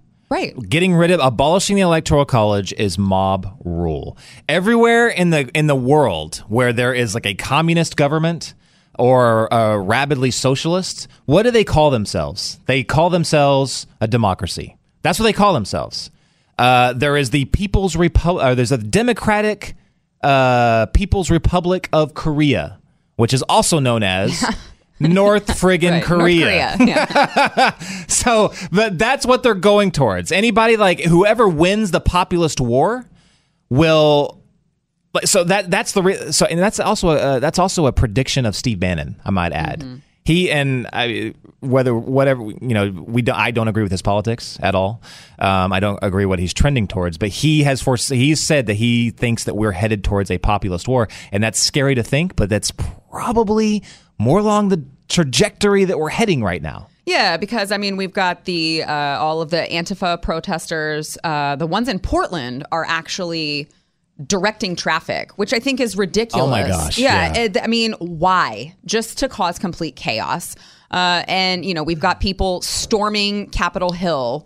Sitting on statues just to protest the Supreme Court. Uh, you know, it, we have gone to an insane level, and they have chosen their leader, uh, bright bright-eyed, bushy-tailed Alexandria Ocasio-Cortez. Uh, she was interview. She was on an interview over the weekend, and um, you know, she was asked about what are you going to do when you come into Congress? You know, you you guys are really going to storm the gates. And her answer is just, it's too hilarious not to play. Let's listen. Job. How are you going to get along with these people in Washington? I mean, I think you're going to win. Uh, That's a, a, a, a, a predict- prediction I'm making. I don't know. I mean, you know, you just till the bell rings. But you're, you're in a very heavily Democratic district. You're going there. I mean, you're going. There's a time where people were talks about how it's broken and it's so polarized. Both of which I think are true. Um, and you're also coming really as an outsider at a moment where I think people like are watching what happened today and want to storm the gates. And you're going to actually do that. So what? That's what's what's your plan here? Well, I think a lot of it has to do with changing our strategy around governance. You know, there's a lot of inside baseball and inside the beltway, as you you know, you, you always hear that term thrown around. but baseball, there are very few organizers in Congress, and I Mm. do think that organizers operate differently. It's a different kind of strategy, and what it is is really about organizing Oh. And and really thinking about that word organizing mm-hmm. segmenting Yes. people being mm-hmm. strategic in their actions in really bringing together a cohesive strategy of putting pressure on the chamber instead of only focusing on the pressures inside the chamber That's really On the chamber. You know, she hasn't said one thing yet. on the but but but organize. I mean, what we need is more organizers organizing. In uh, when I when With you, the you have to strategy. really think about the word organize, okay? So w- when you think about the word organize, you say you think about segmenting and uh, just uh, organize. And, and the, the organize with the pressure of the strategy. not the pressures inside, Um, but the but- pressures up on. Right, because there's inside baseball going on. Also on inside the beltway. In the beltway. she didn't say one cohesive. You know, that's what I love. That's what I love about this woman. I know. I really do. Like every time, like the best thing that you can do is put her. I guarantee you, every time she, like, she books, uh, you know, like a guest appearance, the uh, DSA, Democratic Socialists of America, are like, no, for the love of God, don't put her back out there. Stop Please don't. oh my gosh, she is given so much comedy gold. It's amazing. But what I really love too is that she's saying that uh, the Democrat, what the Democrats have been lacking is an organizer. What was Obama? He was a community organizer. Right. That's exactly what he did. Mhm. So that's exactly what she's referring to. A- And and as if the the Democrat leaders don't don't do that.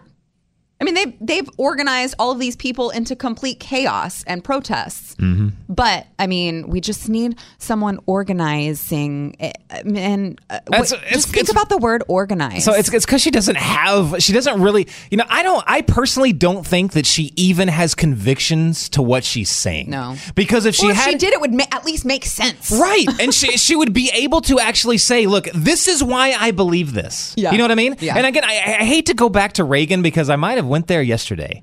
But there was a you could tell that the man believed what he said. And he was an FDR Democrat. Yeah. He was an FDR Democrat that was fully on board with what he was doing. And slowly over time, as he became a spokesman for GE, he began to learn. So his conversion process was this very long process where he actually went into the books and learned it. You know, conservatism 101 over a long period of time. So that when he got to where he was doing the stand ups or the debates or, you know, doing the media, you could tell, like, wow, this guy not only can articulate this, but he really believes it. Now, listen to Ocasio Cortez. Yep. Do you really believe that she. In her heart, believes this. Now, I'm not saying that she is not If she does, she's literally the dumbest person on the planet. Which might be true also. I mean, that's very possible. I mean, if you if you have studied this and this is truly what's in your heart and you still can't get any cohesive sentence out of your mouth, you are the dumbest person alive. Right. after after how much did she did her and her parents spend on her college education? Oh my gosh. Like was this And what, she still can't what university was was University of Boston or something like that? Was that where it was where she went? It's, Boston it's, College, yeah. It's it's definitely not a uh, a good pamphlet for uh, to send your kids to this school for sure. You know, even still, I, yeah, I bet every time she says where she went to school, they're like, uh, yeah, not, uh, just okay, please stop mentioning us. Uh. even if you don't want to be so i don't want to be mean so uh, let me let me not attack her intelligence Okay, which- well, I already did that. well, I'll let- I'll you- but it's easy to do on, on these things. But even if you don't want to attack their intelligence and you just want to, ju- if you want to, you know, uh, if you want to judge who you're going to be voting for, who you're going to support politically, just look to see if they have conviction behind what they're saying. Do the, does this person really believe this? You know, I think that. Let, let me let me make this prediction. I think uh, I think Ocasio Cortez is very gettable. I think she's very gettable because I don't think that she truly believes it. I don't think she has the passion in her heart on on social on the socialist agenda. I don't. I think that she is very very has strong conviction on wanting to help people. Mm-hmm. I actually do. I when, I when I hear her talk about wanting to help people, I believe her. But I don't. Obviously, I don't agree with the politics and how she wants to get that done. Right. But I think she's very gettable. I think if someone could get to her and talk to her and actually help and, and help her understand that, hey, it's actually better to teach someone to fish, not just promise a bunch but- of free fish. but- right, but I mean, sh- she had degrees in this stuff. Like she should have already been taught all of this. And you know what? I'm glad you brought that up because when she was getting these degrees, we have now seen her blog posts from these universities where she, She was, was- she was a Smith acolyte. Yes, yeah. She she was dare I say capitalist. Yes, in yes, she these was. in these instances. So I think that that was the direction she went on, but somebody got her hooks that got their hooks in her. Mm-hmm. But that's why I, I still believe I, it backs up my hypothesis. I don't think she has the conviction. I don't think she really believes it. I just think she made a diversion. Yeah. So anyway, if any Well- if there's any if there's any capitalists in New York, uh, never mind, never mind. She's not gettable. Speaking of uh, organizing, some vegans, a radical vegan group, went into Oh my a gosh. yes. A, bur- you got to know that the story is gonna be funny when it starts with a radical vegan group. First of all, Radical vegan. Uh, a so they started storming uh, Whole Foods, which you would think. I mean, that's they've got to love Whole Foods, right? So what did Whole Foods do that was so terrible that made them reject Whole Foods uh, and and form this Occupy Whole Foods movement? um, apparently, I think one of Whole Foods suppliers happened to have some accusations of animal abuse. And so, because they are a supplier of Whole Foods, they immediately said, We're going to occupy Whole Foods. And Whole Foods was forced to apply for a restraining order because these people were going into their stores and messing with their customers. Um, are you kidding me? Thi- I mean, this is this is what they do now. This is their this is their go-to. They've got, uh, you know, like we said earlier, they've got Antifa out in the streets in Portland. Uh, they've got protesters storming Capitol Hill and shouting shouting down people, and they've got uh, Occupy Whole Foods now. mob rule. Mob rule. Um, yeah, I mean that goes towards this populist war that I think that we're headed towards. Um, wow, so much to say about this. You know, Whole Foods is the Kanye West of supermarkets. And to explain, What? Yeah, hold on. Back up a second. I'm not quite sure I follow. They are the Kanye West. I'm gonna call. I'm gonna dub them the Kanye West of supermarkets because the left loved them Yeah. before.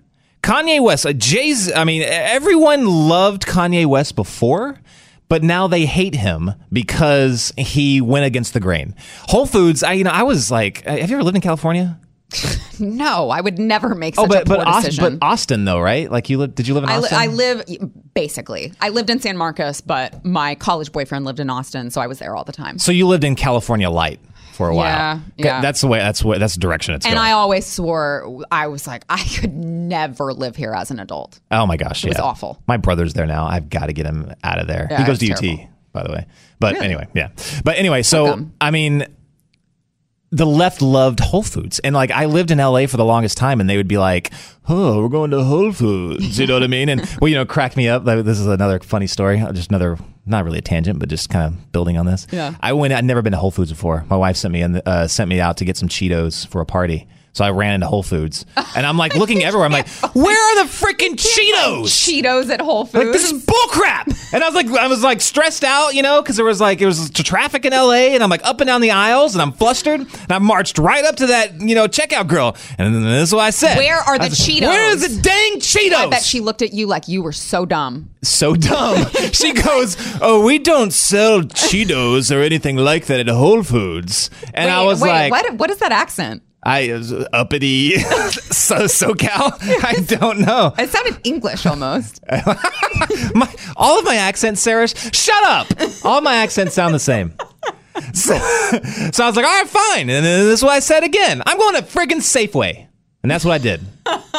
You really stuck it to them. I did. I was like, there you go. You really stuck it to them. I but I mean, vegans, vegans. it- It's just so insufferable Yeah. at times. They're mil- they can be really militant. Yes, and that's what gets me because I can I can appreciate some of what they have to say. If there's true uh, animal abuse or terrible living conditions, I mean, I've seen some of those documentaries where they have the the chicken farms and they're literally just piled on top of each other, just living in their own poop. Okay, I mean, uh, we don't have to do that. But they get to the point where I'm just like, uh, you know what? I'm going to eat a turkey leg right in front of you because I'm tired of hearing about it. right. You know? You see, you see that? There was that, that video that came out a few months ago where they're like they were protest. Some vegans were protesting outside like a restaurant. So they No. got so like the chef took out like the uh he took out the meat that he was about to slaughter in the back, but did it at the right in front of the window where they were protesting. Oh, I did hear that? about that. So I did hear about that. That's what they forced us to be like. I know, I know, I know. Uh, speaking of uh, vegetables, maybe. uh, have you tried Field of Greens? You No. did. Oh, you didn't. You weren't on Oh, the show. wait, oh, the, the, yeah, yeah. The, the, In the smoothie? the- yes, Yes. So surprising. Yes, I know, right? So, uh, Brickhouse Nutrition, we have talked about Dawn to Dusk, one of their uh, supplements that I use it all the time. It keeps me going when I uh, don't have coffee. I have too much coffee, and I'm actually at that place right now with the coffee this morning that I get like way too jittery. Uh, should have taken a Dawn to Dusk instead. But um, Brickhouse also has Field of Greens, which is uh, it's a full serving of fruits and vegetables, and um, it is real food in powdered form. So it's 100% organic, it boosts your immunity, it has antioxidant power, and you can actually get men who typically are like, I'm not going to eat any vegetables. I'm going to eat me some meat and potatoes. Yeah. Uh, yeah, you can actually sneak it in their smoothies, but I've also had it in just water um, just because I don't want the extra stuff that's in the smoothie, and it's amazing. Um, so you can do eight ounces of water, your favorite drink, whatever it is. You've got your full serving of fruits and vegetables. So men, you can get your wives off your back. And uh, women, you can give it to them and you can have it and make sure that your whole family is covered when it comes to getting your few fruits and vegetables and eating healthy. Go to uh, brickhouse.com, try Field of Greens today and get 10% off a month's supply. Uh, that is brickhousedoc.com and use the offer code DOC. The Morning Blaze with Doc Thompson. The Blaze Radio Network.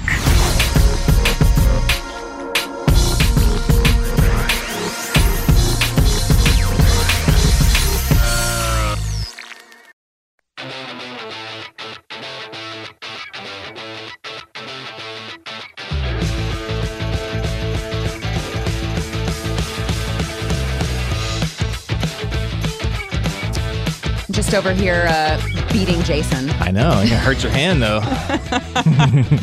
Wait, hold on. Let me let me test that. Oh, oh! You flexed it Weren't just the right expecting that, were? Wow, that felt very different from when I did it before. Wow. So we were over here talking about. Uh, we both read this Vox.com tweet. I knew you were gonna love this. Oh my gosh. I nearly fell out of my chair. I was like, Sarah rant time. Yes. Not just when I read the tweet, yes, but then when you go into the article, you're like, oh my gosh, do you have any self awareness at all? so, uh, Let it be known. Yeah, let it be known that she got so worked up, her jewelry is flying off her body. lost my bracelet here. Woo, I need to calm down. So the tweet says just a decade ago, the average American with employer sponsored coverage had a deductible of $303. Flash forward just one decade, and that number now sits at $1,350. Huh. Okay, narrator. What was going on during that decade? Was, Well- did anything change in our healthcare? It's funny you ask, Jason, because it actually, coincidentally, I'm sure, it's just purely coincidental that this was the same time that our good buddy Obama was uh, transforming the healthcare system and campaigning for uh, Obamacare, also known as the Affordable Care Act. And, uh, you know, uh, How affordable that. is it? Has it become?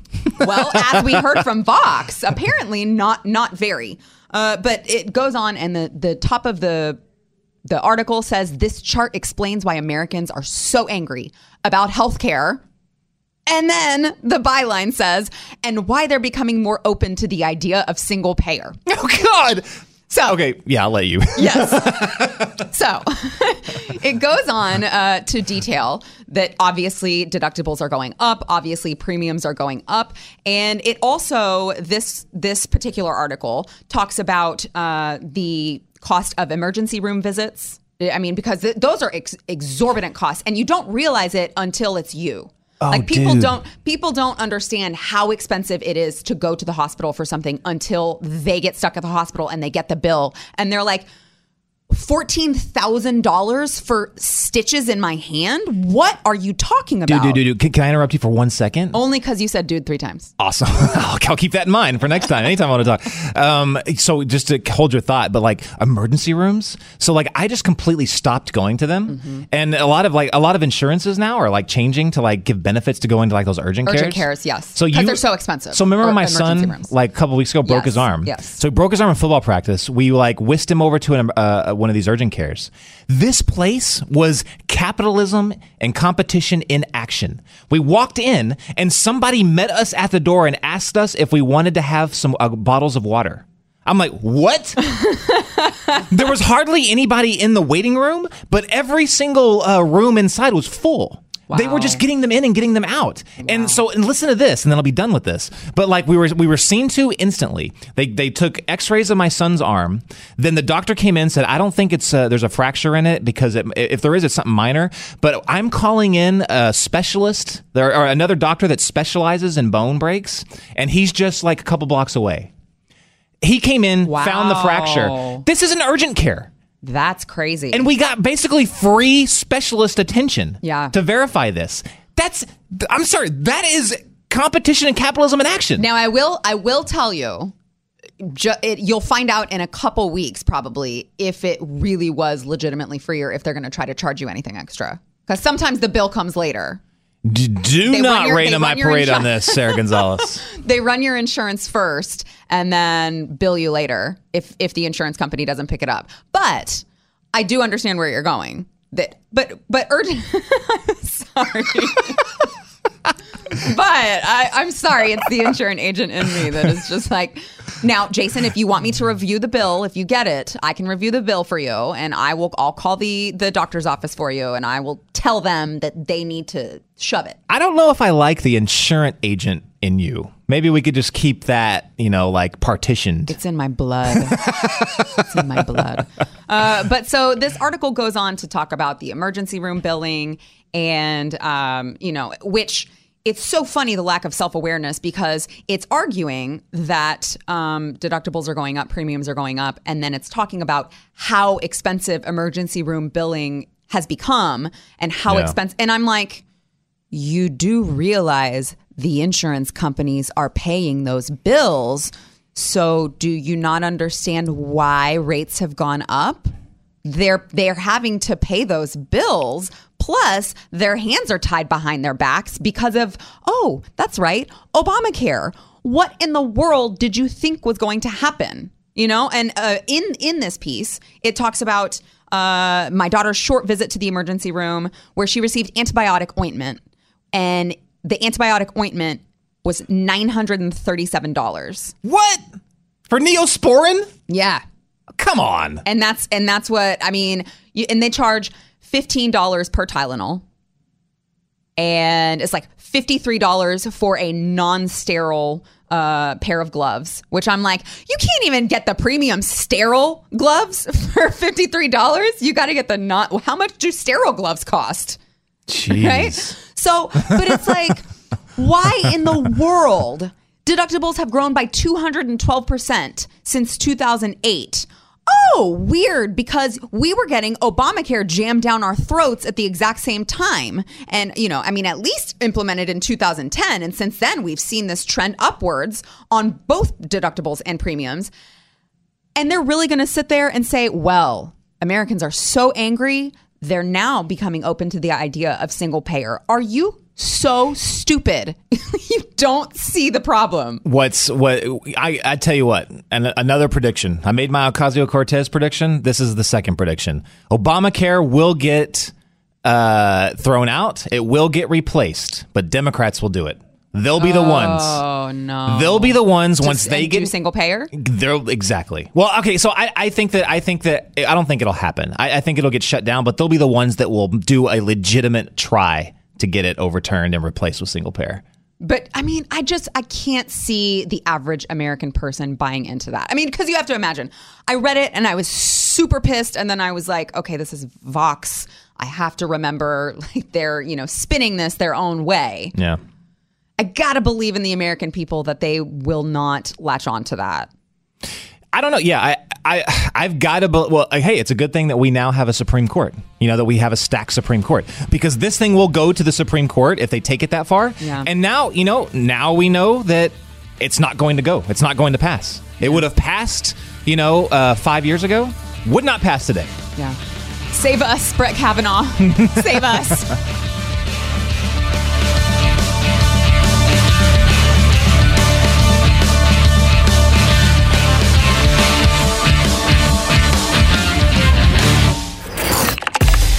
This is the Morning Blaze with Doc Thompson on the Blaze Radio Network.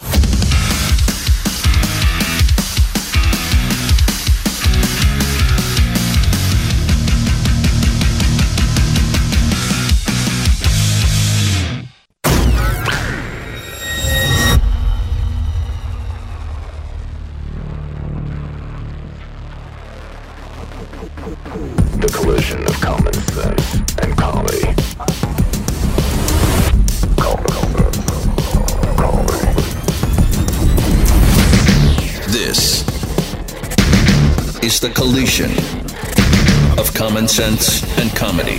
This is the Morning Blaze. Hey, good morning. We are uh, last hour. I can't believe it's already gone by so quickly. I feel like I have so much more to say. I cannot you believe always it's over. have so much more to say, Jason. A couple, a couple things. First of all, I told Jason that I would point out his chivalry on air. You know I, it. I, I was free. It's freezing in this room, and he so graciously offered up his big puffy vest, so I look like a big giant black marshmallow. But it is. It. I already feel warmer. Mama taught her son well. Yeah. So thank you for that. You're welcome. Uh, and then we've got a big announcement. So make sure that you're tuning in for that at 7:30 Central, 8:30 Eastern. Big announcement coming up. Uh, Jason, what tweet did you want to read really, really quickly? Yeah, so we got a flood of tweets. I just wanted to hit this one really quick uh, because he did have a point that a lot of people share. Um, but this is coming from uh, at Mr. underscore busy one.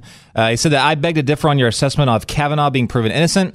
If the FBI investigation was thorough and stated that no new evidence has surfaced and the victim no longer wants to pursue any charges, then you are still innocent by default. So, so I I just disagreed with the word proven. right, right, right. I don't think because you can't be. I mean, in what happened, you can't be proven innocent. You can be presumed innocent. Right. but not proven innocent. Right. That was my point.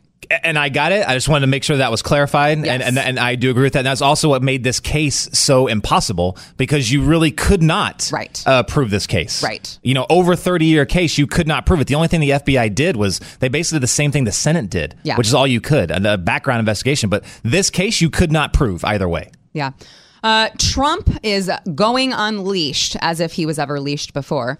But uh, he had some comments, some things to say about um, giving the Democrats too much control. They've become an angry left wing mob. It's kind of been the theme of the show today that, you know, we've been talking about. They are just going so extreme. They are too extreme to govern. We have that clip.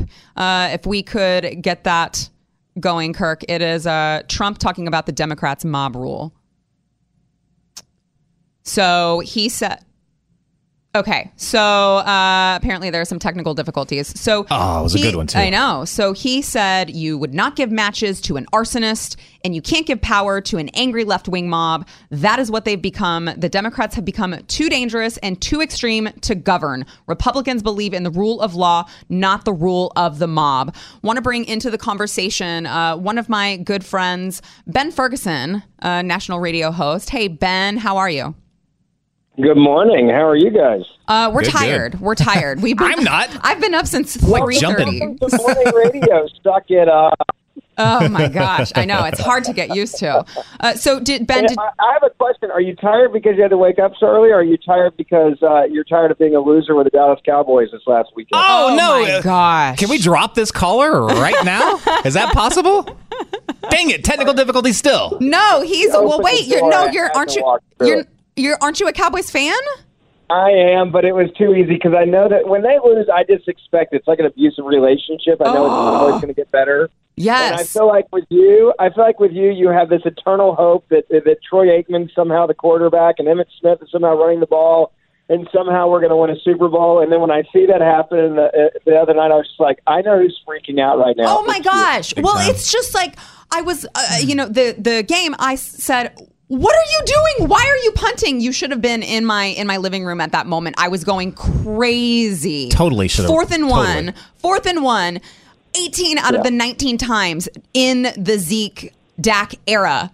18 out of the 19 times we've gone for it on fourth and one, we've made it. Why in the world would you punt? Thank you for getting me off on Why- this tangent, why- Ben Ferguson. Why on earth? It's like when I see. I don't get to play golf very often, so when I do, I always laugh because people are like, "You're going to go for it." I'm like, "I didn't wake up this morning to lay up. I'm going for it. I don't get to play golf enough to lay up. I'm here to go all out." That's the same thing. It's like you you play that long of a game. You're at the end. You have a chance to win the thing. And you punt it, like, come on! And then my best, my favorite part is Jason Garrett just clapping away, like, "Thank you for not coaching, but man, you're good at clapping." Right. Yeah. That's about the only thing that he's good at. Uh, so Uh, go ahead. No, I was just going to say that and taking orders from Jerry Jones. Well, So, yeah. uh, apparently, all you have to do to keep that job. Yes. Yeah. He is. He has that leash on really, really tightly on uh, on Jason Garrett. Uh, So now that we got our Cowboys uh, uh, uh, support group out of the way. It's like, hi, my name is Ben. I, I'm a Cowboys fan. Sadly, Let's move I'm- on to real real news, as they say. yeah. So, uh, did you hear those comments that that Trump made? Yes. Are you surprised? I'm not surprised. I'm not surprised. Um, but I just kind of wanted to get your take on, you know, do you agree with him that this is this is it's mob mob rule, mob mentality at this point? Of course it is. I mean, that's a, that's a hundred percent what this is. I mean, this is a this is a mob mentality where it is to seek and destroy. Um, you know, there was a there was a clip that came out of Nancy Pelosi uh, talking about how you basically destroy someone's life, and she talks about you know you you get it you get an accusation out there. And then you get somebody in the media to write about it, and then everybody else gets to talk about how the media reported it, which is part of the character assassination this is exactly what's happened. I mean, you, you know, look at all the people that are angry. Look at Cory Booker. I mean, Cory Booker yesterday is talking about, well, if we can just grab control of one of the houses of Congress, you know, we'll impeach this guy. And it's and it's exactly re- referring to Brett Kavanaugh, referring Yeah. to a Supreme Court justice. Uh, you know, you you see the mentality and the playbook here is consistent. If you don't like someone, you do everything you can to destroy that person. You go after a character assassination first and foremost to destroy them.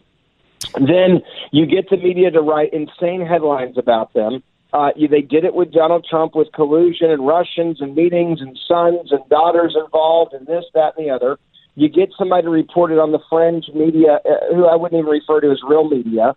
Then the real media gets to pick it up as, oh, well, hey, I'm talking about it because somebody else talked about it. I mean, it's th- this is like Mean Girls in high school. It's it's it, except it's the real world we live in now, which is there is nothing that is not on the table. There is nothing that is not an option to destroy somebody with. But why do you think what gets me is that they they already started doing this bef- before Kavanaugh was confirmed. I mean, that was their go-to. They thought we are going to wage this culture war.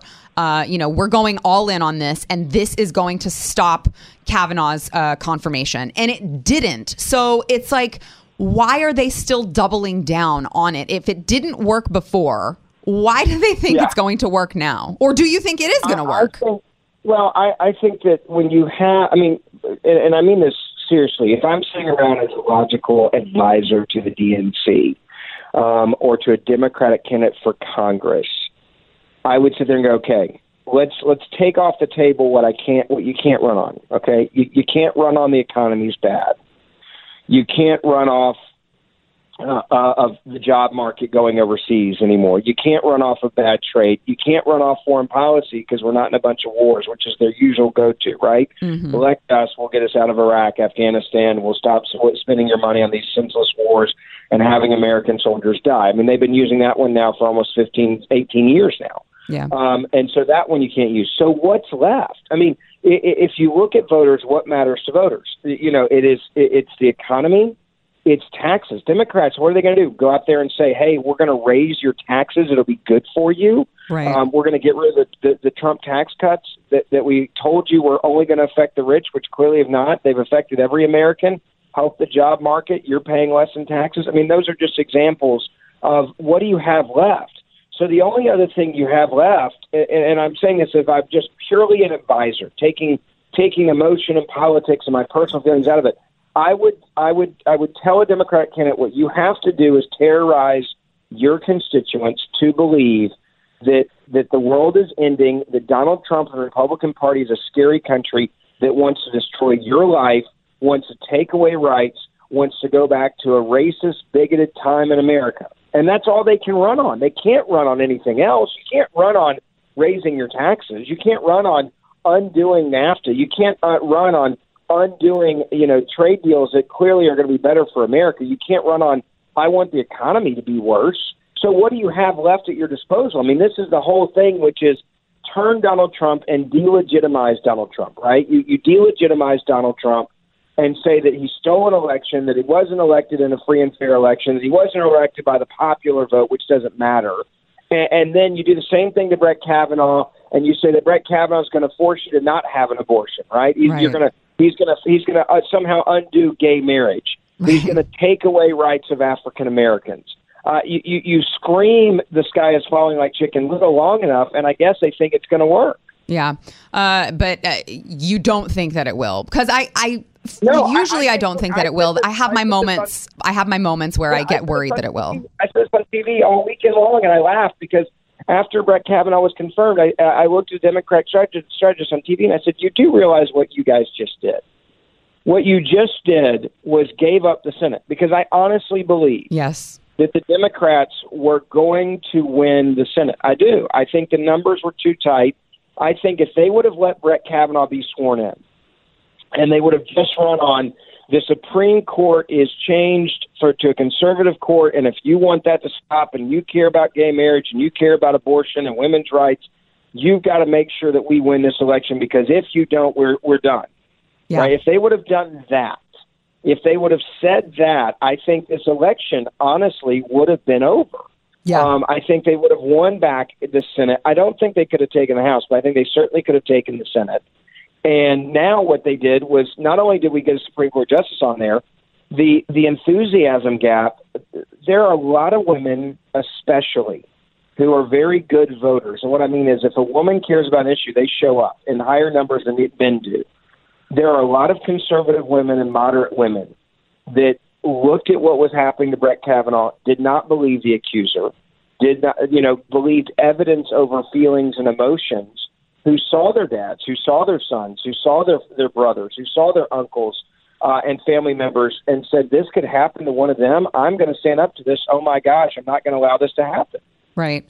Uh, so, really quickly, I want to get your take on what you think is going to happen in Texas because we talk about this, you know, uh, ad nauseum here uh, at the Blaze, just because we're, you know, we're in Texas and we're seeing it. And I know that the po- there's polling that makes me a little more comfortable uh, in regards to the Cruz Cruz versus O'Rourke debate. Uh, uh, election, You're talking but about that guy named Beto, right? Yes, Yeah, exactly. yeah, And- Beto. and- everybody's supposed to vote for the Beto. Beto. Oh wait, Beto is a, a white guy. Yeah. Yeah. Oh wait, he's not very Beto. A white name. Yeah, right, right. So, so I like to always call him O'Rourke, uh, Rob, Robert Francis O'Rourke versus uh, Rafael Cruz. So, what do you see is, that is going to happen there? Because I see Beto signs everywhere, Everywhere. everywhere, and it, it worries me. But then the poll, I, I see polling that makes me a little bit more comfortable. What's your take?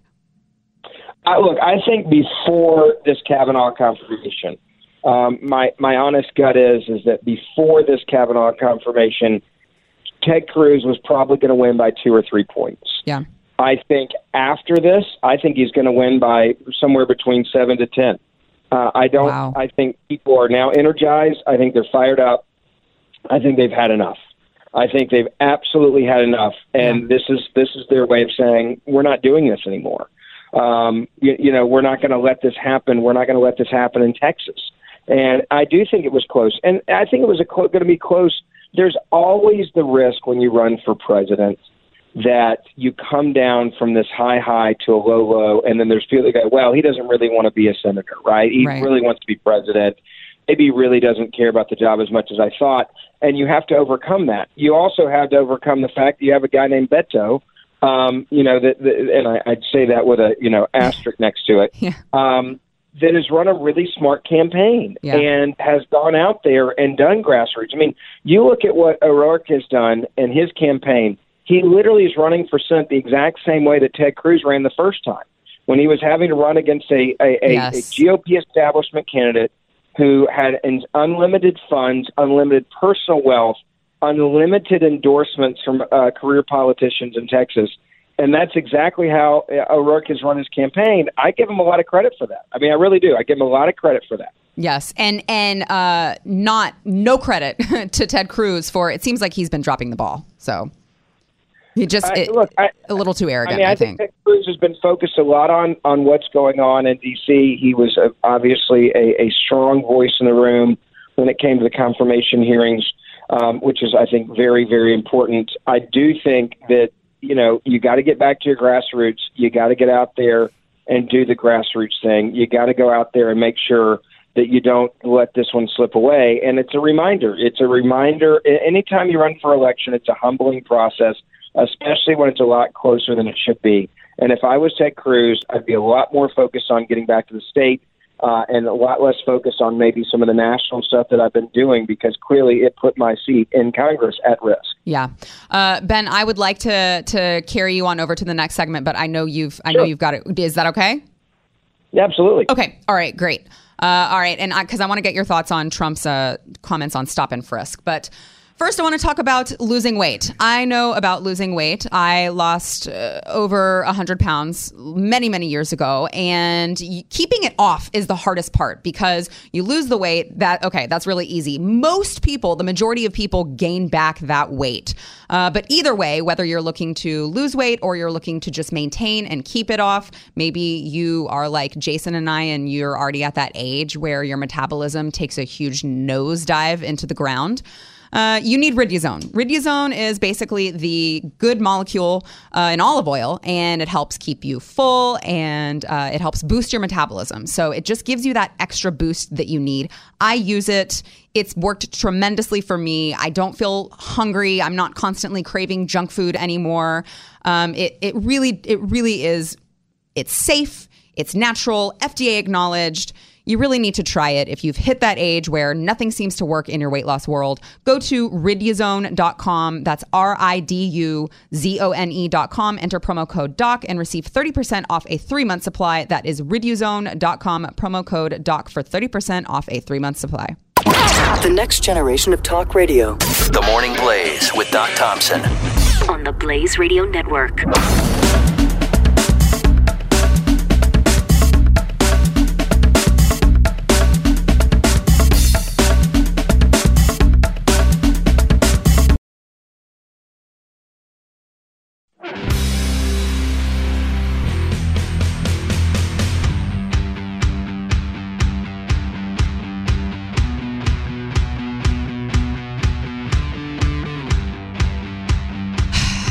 We all know that uh, there is there are really severe problems going on in Chicago right now as far as uh, gun violence goes. On the phone with Ben Ferguson, uh, national radio host. All right, Ben, uh, did you hear the comments that Trump made recently about stop and frisk. He was at a he was at the convention for the International Association of Chiefs of Police and he said that he thinks that Chicago should strongly consider stop and frisk and it works and it was meant for problems like Chicago. What do you what do you think about that? Uh, I would agree that it does. It is effective. I would also agree that it's clearly been shown that you can't do it. It's because of the unconstitutionality of it, racial, the racial uh, aspect of it, and unfortunately, it's not going to happen. Judges won't let it happen. The ACLU will go nuts. Politicians care more about the politics of that than actually saving people's lives. I do think that the president's comments show that he cares about the people who are being murdered senselessly uh, in Chicago every single day, and that's not an exaggeration. I mean, you look at, I mean, we're talking 30, 40, 50 people shot, 60 people shot on a weekend, which is insanity. Yeah. Uh, this is exactly this is exactly what's happening uh, in Chicago. And look, this is a personal issue for me. I, I, a lot of people don't know this. I, I'm a victim of a gun crime. Um, Yes. I've I've been jumped. It was a gang initiation, um, and uh, I was beaten up and had a gun, and luckily was able to fight back and shoot back and save my life. Um, it, you, you know, both the people that ended up assaulting me both had prior records. Both were convicted felons. Both were out early on bail. Both one of them even had another court date. Both of them were not allowed to own guns. They had guns anyway. Uh, and it was in a city, Memphis, Tennessee, my hometown, where you have the same type of mini Chicago. Uh, you have crime out of control. I you had the CEO of the chamber uh, in my hometown that was cold-blooded murdered after leaving a Chamber of Commerce event at 7:30 last week uh, in Memphis, Tennessee. And my point is, is that you know, crime crime doesn't discriminate. It doesn't care what your resume says. It doesn't matter if you're in charge of, of promoting the city for goodness sakes. It doesn't care who you are.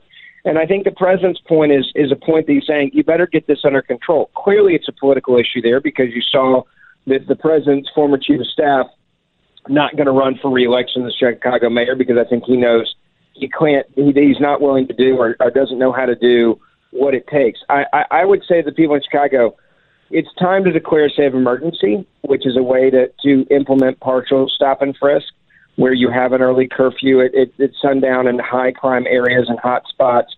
And then once that once people are out there, the police can stop them and see what's on them because they're out past curfew. You can ask for IDs, you can run those IDs, see if there's warrants out. So there are ways to do it without being direct stop and frisk Yeah. uh, which is the point that I think the president was trying to make. And and you know, it, I I also say this when when everybody talks about these high crime areas, whether it's my hometown of Memphis uh, or Chicago, isn't it interesting that it's people like the president, like myself, who are screaming and yelling, demanding change on crime, and we're standing up and let's be let's be real candid. The majority of the people that are being murdered in Chicago are African American. Yes. They're not white people. Yes. The majority of the people that are being killed in Memphis are not African are not white people. They're African Americans. I'm standing up for African Americans, innocent African Americans, and yet the Democratic Party that claims that they care and they're the only ones that care about African Americans are the ones that are doing absolutely nothing to protect them and save their lives, which is so so infuriating to me. Yeah. Uh, ben, tell everyone before I let you go, tell everyone where they can listen to your show. Yeah, they can. Uh, it's easy. The easiest way: just check me out on Facebook and Twitter. Ben Ferguson Show on Twitter and Facebook. Uh, and then you, uh, we've got all the info up there. Just follow us there, and then you can listen to us on the iHeartRadio app as well. And uh, and as always, thanks for having me on, guys. I enjoyed being with you this morning. Yeah, thank you Thanks, so Ben. much, Ben. We'll talk soon. Sounds good. Have a good day. That sound right there, breaking news. This radio voice. I mean, I'm not. I'm not saying that. I mean, I, I have a knack for picking these uh, stories, you know. But uh, I, I'm just saying, Sarah It's another one of those. I mean, I'm not saying. That's exactly what this is. Why? That's exactly what this is. So, breaking news from the AP Associated Press. Uh, they just tweeted out breaking. Wife of ex Interpol president details telephone threat. Says she was told China has dispatched teams to find her in France. Come on, man. So if you have, if, so if you're just tuning in now and you missed this, this is that Interpol president, that Chinese Interpol president that was detained uh, and kidnapped by the Chinese government. And Unbelievable. we now he can be detained for an unlimited amount of time, and it's all And we don't know this- if he's alive. We no, we don't. No, yeah, we because don't. we have to take their word that yes, we took him. It's absolutely crazy. this is absolutely so. If, if this is if this is true, like I can't imagine like what they would actually do. Uh, they might just be going to look for her to identify her, Mm-hmm. and then try to pull something inter- in the international court. You know, and try to get some kind of extradition. It's something funny like that, that. you say this because I don't know. I know you don't remember His wife, but you said France should give her uh, protection. Yeah, they- yesterday. So now I'm like, "Oh, I hate you so much because now I have to go set up some Google alerts, and I'm gonna stress about this story because I want to know what ends it. They're probably gonna send Jack Ryan to go get her. Yeah. you know. Yep. So like, what is gonna happen? They should grant her asylum right now. They should grant her asylum if it hasn't already been done. It should be fast tracked. She needs to be living in the embassy with her. I think they have Absolutely. children actually as Yes, well. yes, Oh yes. gosh. So, so, and this has happened before. We talked about this yesterday, and another person. This was, I think, was an actress. She was like, the- Yeah. China's Yeah. one of China's most popular actresses. Whatever she did or said, it pissed off the government. They went after her, arrested her under these uh, corruption, air quoted corruption charges, then went after her family. They also got I th- like yeah, like her son and somebody else. So and I think they're now in a political prison as well. They're absolutely ruthless. And it's just it's intimidating, it's intimidation bully tactics. It's, crazy. It's interesting to me um, that you know you are a nerd about this. Big You're nerd. a nerd about this too. I, yes, right. yes. Uh, But the average American, we all live in this bubble, and so I'm surrounded by you guys, and I hear these stories. But it's like we don't have any idea what's going on over there. It's Yeah. insane that these. I mean, and then uh, again with China, all of the they're rounding up uh, Christians. Christians, yeah. I mean, it's like you have no idea unless you really dig into the details that, that that's going on. And that's why you should travel. And that's why I love Glenn's, you know, uh, saying travel the world. Look what's happening around the world. It's not, you know, liberty and red, white, and blue. It's And it- scary out there. And it, and it teaches you what's possible back here at home. Yes. So pay attention. Exactly.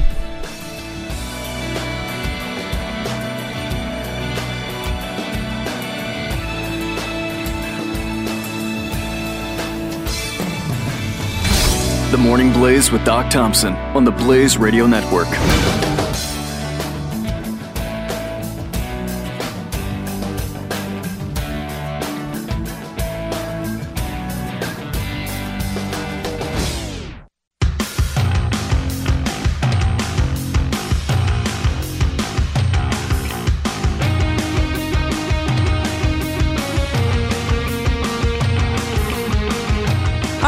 Have uh, Mr. Stu Burguiere Hello. joining Yay. us. Hello. Uh, I, I always want to I always want to call you Stuart, and then I'm like, wait, this is not actually his name. It's Yeah. Steve. Yeah, it's hard to call me by my full name when it's just a completely fake name. uh, so, But everyone accepts that that's what your name is. yeah, ask my wife. That's Uh, so. That's the best part of that story. Wait, she, calls you Stu She as well? calls yes, him she Stu. does. Uh, thanks a lot, Glenn. Uh, uh, thank you for that. Well, I am but forever Buttrill.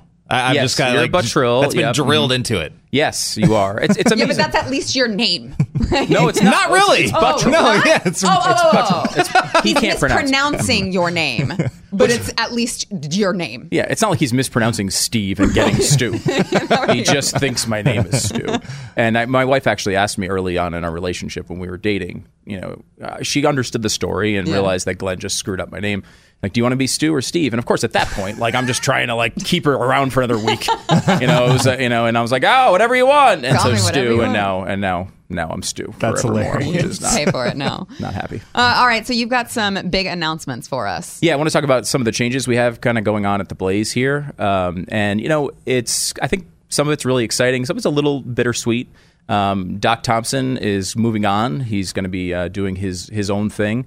Um, and, you know, that's, uh, it's not, you know, always easy when these kind of changes happen, but this one's, I think, pretty exciting. I mean, Doc is a great talent. He's a great host. He's a good guy. I mean, I, you know, we've loved Doc for a long time. I remember going back and listening to Doc at uh, WRVA in Richmond you know, and at that time he's like one of these up and coming hosts, and he's making a lot of noise, and he's building an incredible career for himself, really. Um, and he's now kind of doing parlaying that into his own thing, um, and it's pretty exciting. You know, I, I think one thing you get from listening to Doc's show every day, if, if you've been here for a long time, is uh, he's a real entrepreneur. Like Doc has an entrepreneurial spirit that is Yes. really authentic. Um, and you know, we always talk about these kind of conservative principles and things that we believe in, going out, taking risk. You know, you know, pulling yourself up by your bootstraps. You know, and it's like Doc's really living that. Yeah. You know, Doc is starting his own thing, and uh, you know, I think that's awesome. He's It's, got it's, it's also a bit like a testament to what is possible nowadays. Yeah. Like you could not do this. What five five years ago? Yeah. Something like that. No, You- I mean, when when we tried to do it here, it was like the biggest undertaking in the world. Yeah. Yeah. And, uh, you know, Doc's able to do that now. And, and I think it's really exciting. I mean, he's got, you know, a lot of great people over there, some really cool shows. You know, Brad Staggs, who uh, we love over here at the Blaze, he's over there as well. And think he'll be there until at least Bitcoin hits 30 or 40,000. we'll never hear from Brad again. Um, but, you know, they're doing, they're doing something I think really exciting over there. And, uh, you know, it, it is a, a tad bittersweet because we'd like having Doc around here. But the fact that you're able, you know, he's able to kind of go out there and live conservative principles and, and try something on his own is really exciting. And you know, I don't know if you guys have noticed this. We have a lot of problems in America. Um, having too much conservative content is not one of them. It's not. It's not a problem. it's really great that we're going to have another place to go get real conservative I mean, it- libertarian talk. it- to be fair, it may be a problem for like Rachel Maddow. Yes, it is. Yes. they do not want uh, Doc to start up his own thing. So if you don't know, it's called Mojo Five O. Um, you know, he's got a bunch of good shows uh, that are starting up, and, and they're going to have a lot of really exciting things, and you should totally check it out. Mojo50.com. Yeah, it's important that we when we have uh, people who are willing to take a risk. You know, we complain about the medium uh, media all the time. What are you doing about it? Well, Doc's doing something about it, and he's starting something, and I think it's really cool, and, and you should totally check it out. Um, and it's it's mojo50.com. Um, and then over here in the Blaze, we have really, I think, some really cool changes as well. Uh, first of all, um, the big one, uh, as far as if you're listening now, uh, is Pat Gray is going to be moving to mornings uh, here on the Blaze, which is is really cool. I know it's uh, very exciting. And Pat, you know, a lot of people only know Pat from you know his stuff here at the Blaze. Uh, if you happen to be a listener here, um, you know with Glenn and and of course Pat and Stu, which was one of the greatest shows uh, ever in history, and of course Pat Gray Unleashed now. Um, but uh, but we to get Pat to the Blaze, we had to rip him out of two simultaneous number one morning shows in Texas in two of the biggest markets in America. You know, Pat has been, uh, you know, Pat is one of the, you know, the most successful morning show hosts in the country. Um, and he's going back to kind of the, the place he's been for most of his career. He's, you know, he's done mornings for most of his career and he's awesome at it. You know, I, I love Pat. Um, and he's going to be great doing mornings here on the Blaze. And then you're going to have the radio show as as it is now uh, with Glenn and, and myself. And then after that, um, a new show starting here on the Blaze with Steve Deace. Um, if you don't know who uh, Steve is, uh, you're going to like him a lot. Love Steve Deace. He's great, super smart, super principled. I mean, you know, here's a guy who's really, you know, walked through walls of fire for his principles. Um, and he's still standing, and that's something that we really appreciate here at the Blaze. Uh, certainly, uh, uh, you know, Glenn and, and Pat and Doc have all done that uh, a lot, and uh, it's not always easy. Steve has done it as well, um, and this is something we're doing kind of in conjunction with CRTV. He's got a show there as well, so uh, you know that part of it is, is really cool, and I think it's kind of the overall message I think, which is like you know we're working with CRTV, which you know people would say oh they're competitors, and like well Doc is starting his own thing. Well, there's no reason we can't support all of this. Like uh, we should be supporting it and, and, and getting people excited about what Doc's doing. I mean it's really cool, and, and what CRTV is doing. They've got a lot of great hosts there too. There's never been, I don't think, because we've been talking about this like mob rule mentality. Yes. You know what I mean? It's never been more important now. I think that for conservative voices in mass to get out there, Yeah. you know, especially based off of principle, Yeah. Well- not based off of like what we were talking about, like this populist, you know, uprising on both sides. Yes. And you don't have to agree on every single little thing. We're on the same side. That's what gets me about Mm. d- just lately, even with conservatives. It's like, for instance, I talked about um, Dr. Ford, and I said I believed Dr. Ford. Uh, at first, I believed that something actually happened to her. I just didn't think that it was Kavanaugh. But then I kind of transformed into, yeah, actually, I don't believe it anymore. And I had I had conservatives yelling at me Yeah. like, well, what are you too stupid to figure it out? I knew she was lying from the beginning. I'm like, I'm on your side. I know. We're all on the same team. you know, I hate to say team, but we believe in conservative principles. We may disagree on the nuances, but let's all stick together here. Yeah, no, it's true, and it's you know it's funny if you look at it from the other perspective. When we're watching the news and we see two liberal hosts, you know, battling at each other, does that make us feel good or bad? It makes us feel good, Right. right? Like we're like, ah, look Right, at them. right. It's like there's no Eating reason to provide that enjoyment to the left uh, when when for us to do it. There's no there's no reason. There's enough room. I mean, you know, there is plenty of room for other conservative voices and and and outlets. I mean, I think it's really exciting. We're going to have extra places to go to see great conservative and libertarian talk. We need it, man. We need it badly.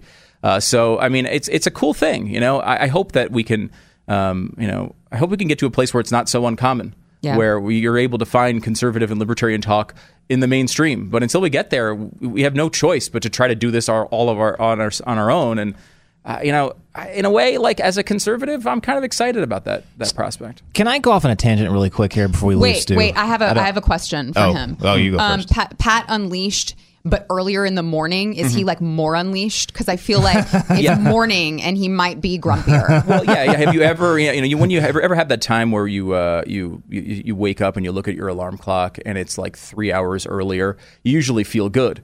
Um, when your alarm goes off and you have to wake up three hours earlier, like Pat, I think was telling me that he, to do this, he has to get up at three thirty in the morning. Yeah. Pat is going to up. be Yeah. incredibly unle- We may have to slightly leash him Just a uh, bit. to make A this half work. leash. the XL version of Pat Unleashed. All right, Jason, your rant. No, we, we were just talking about, and I, I'm I think I'm more uh, I think I'm more pessimistic on this.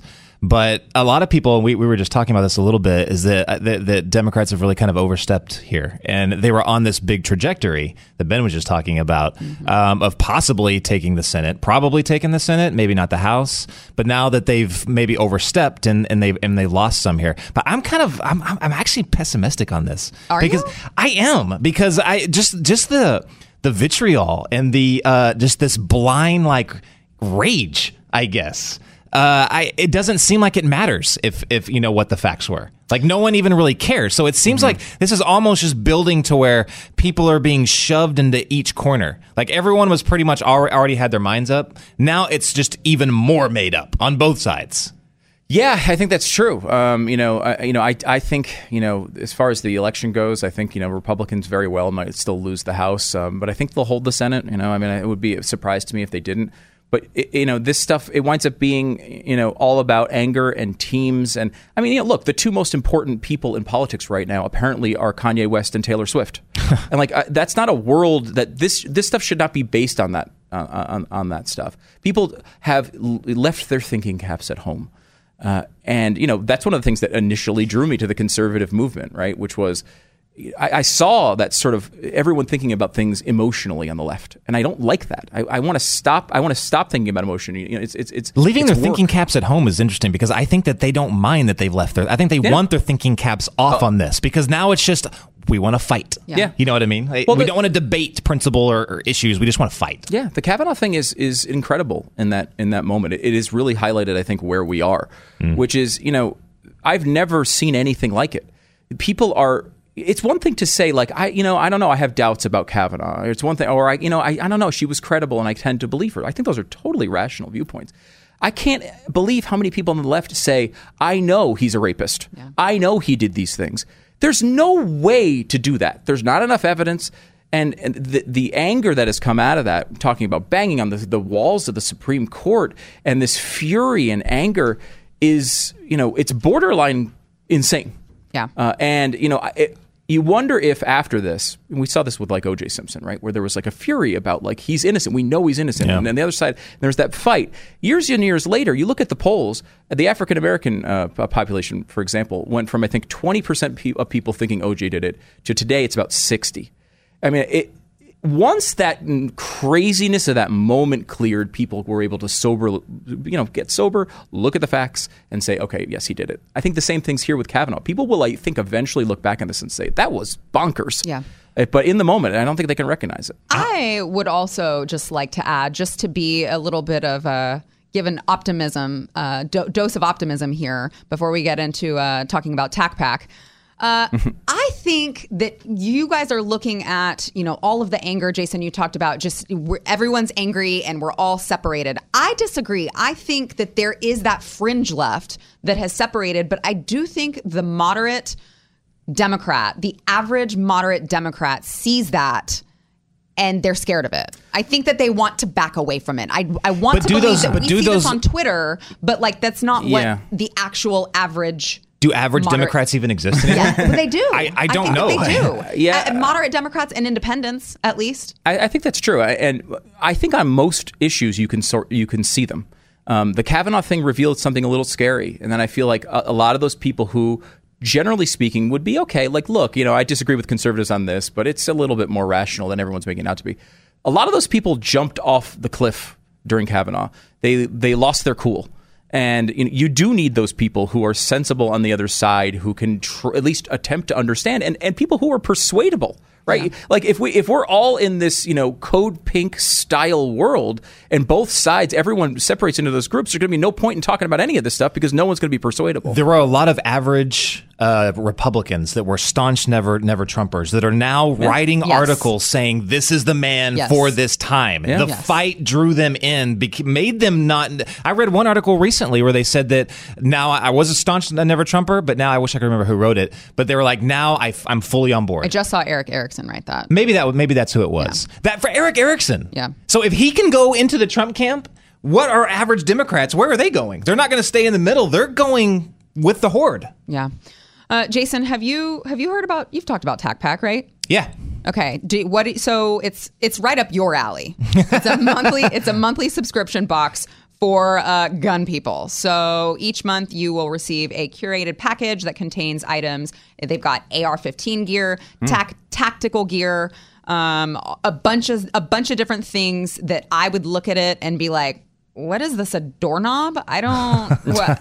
you know, I, I have no idea what they are, but they would be very useful uh, if you are a big two A person. You're into guns. That Uh, doorknob unscrews, and there's always like weapon attachments inside. it. yeah, and I would have never known. I would have been like, "Do we needed a new doorknob on here?" I didn't know.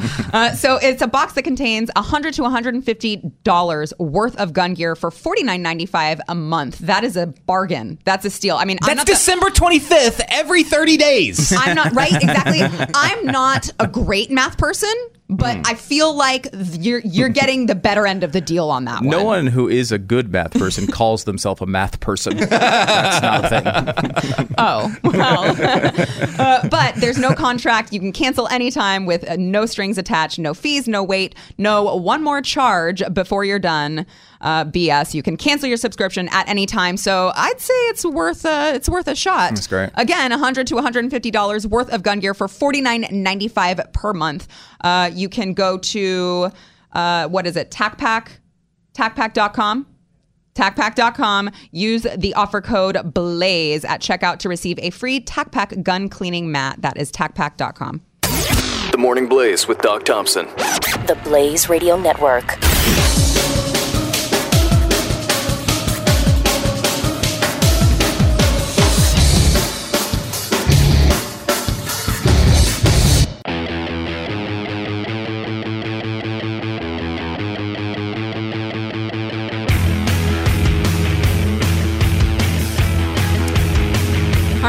Coming up. Uh, but first, want to talk about Patriot Mobile. So, if you're not using Patriot Mobile, you are uh, probably using, you know, I don't know, Sprint, AT and T, Verizon. Yeah, what you don't know is that those organizations are actually taking the money that they receive from your bill that you're giving them and they're donating it to Planned Parenthood, uh, other organizations that you're not actually trying to donate money to. You're trying to donate money to the opposite organizations. And that's why you need Patriot Mobile. It is uh, the only mobile cellular device that, uh, or I should say, uh, service that actually donates your money where you want it, conservative causes, conservative values. Chris, you use Patriot Mobile? Yeah, I've been using it for two years now, and it's fascinating. I love how I'm usually the only one that has cell reception while everybody's trying to like make a phone call. Especially when I go to Houston and in the middle of the woodlands, they're like no cell reception. I'm like, I got my Patriot Mobile. so- That's that's really interesting because I think that would be the only thing that would stop people from going to another. Uh, But that's why it's funny because people don't realize that the towers are act- like they share, They share towers. towers. It's not the it's not just just one No. person or one company has one set of towers. And by the way, yesterday we talked about Credo Mobile. Credo Mobile was created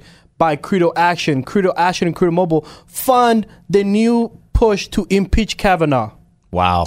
Wow. Yes. So if you're not using Patriot Mobile, you could be Absolutely. donating to those Yep. causes. Mm. Uh, and so you can choose where your money goes.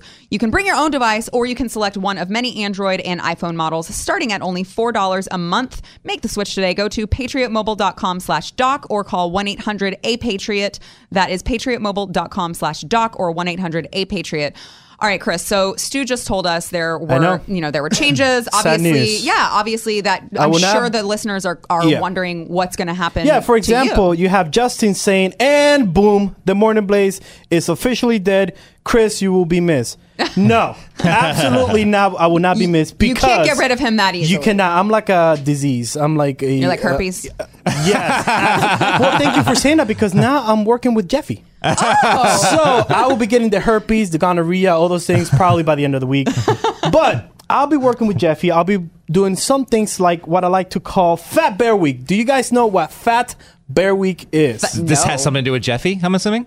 Yes, but not Is that, the name of his new podcast? it's being renamed to Fat Bear Week. That's a good one. Shooting the fat with so the fat this bear. is a fascinating story. If you're tired of politics, go to Fat Bear Week on Facebook. On uh, just Google Fat Bear Week.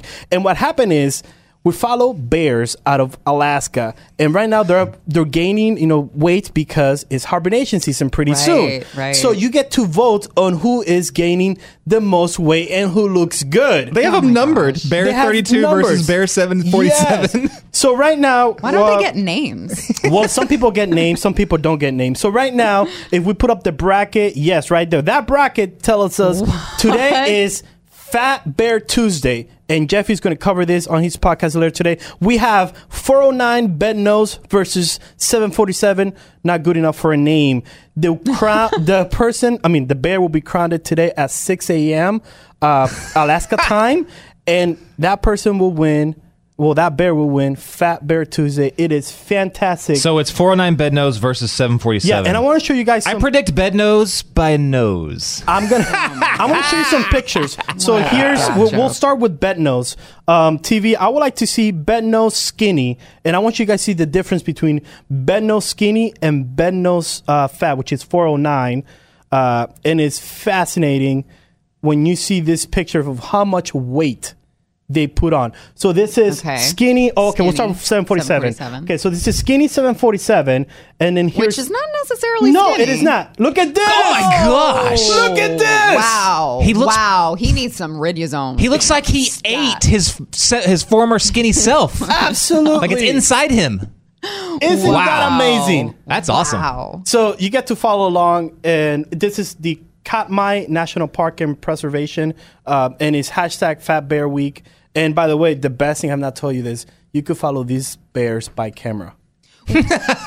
so there's a live stream camera just streaming all these bears just being bears, and you sit there Being bear. and it's just like them eating, them having fun. Little cubbies, you got like little baby cubbies just walking around. It's fascinating. I put I sent the link to my son. He was like, "Yeah, this is what I'm talking about." well, you sent the link to your son, but you were telling us off air there were there was some Yes, there's some uh, shady action. Adult- adult Yes, action. uh, some adult, Adult action. bear action. Adult bear action. I was like, that is nature, baby. Oh, and then we got to see because me and Jeffy sat down yesterday to watch it. We got to see bear fights.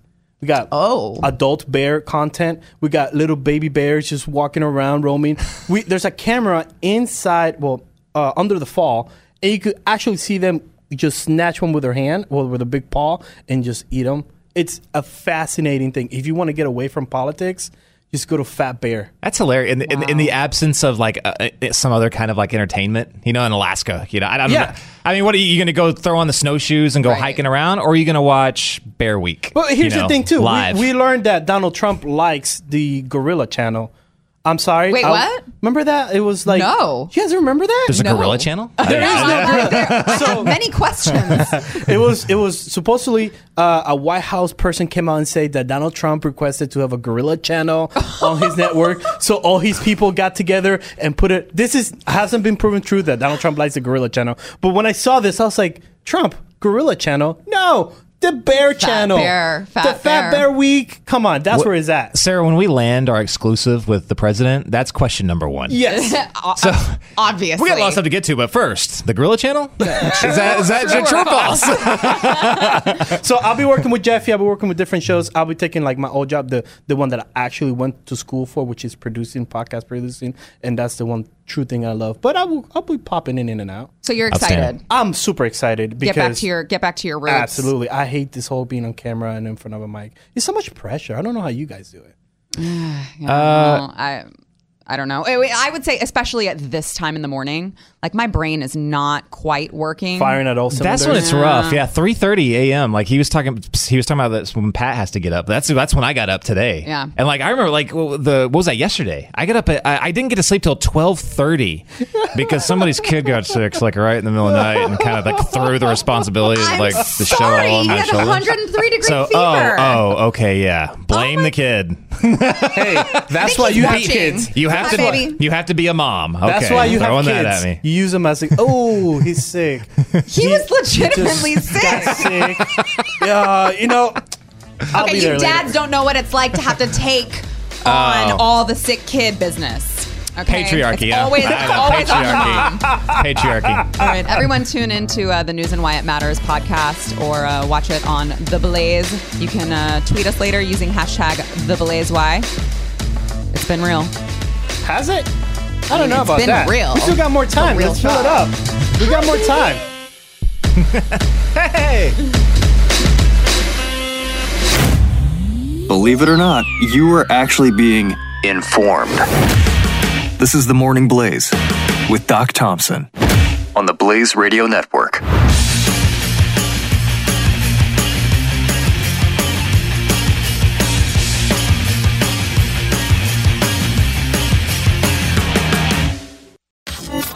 Knowledge is power. Tweet at us with the hashtag What I Learned Today. This is the Morning Blaze with Doc Thompson on the Blaze Radio Network.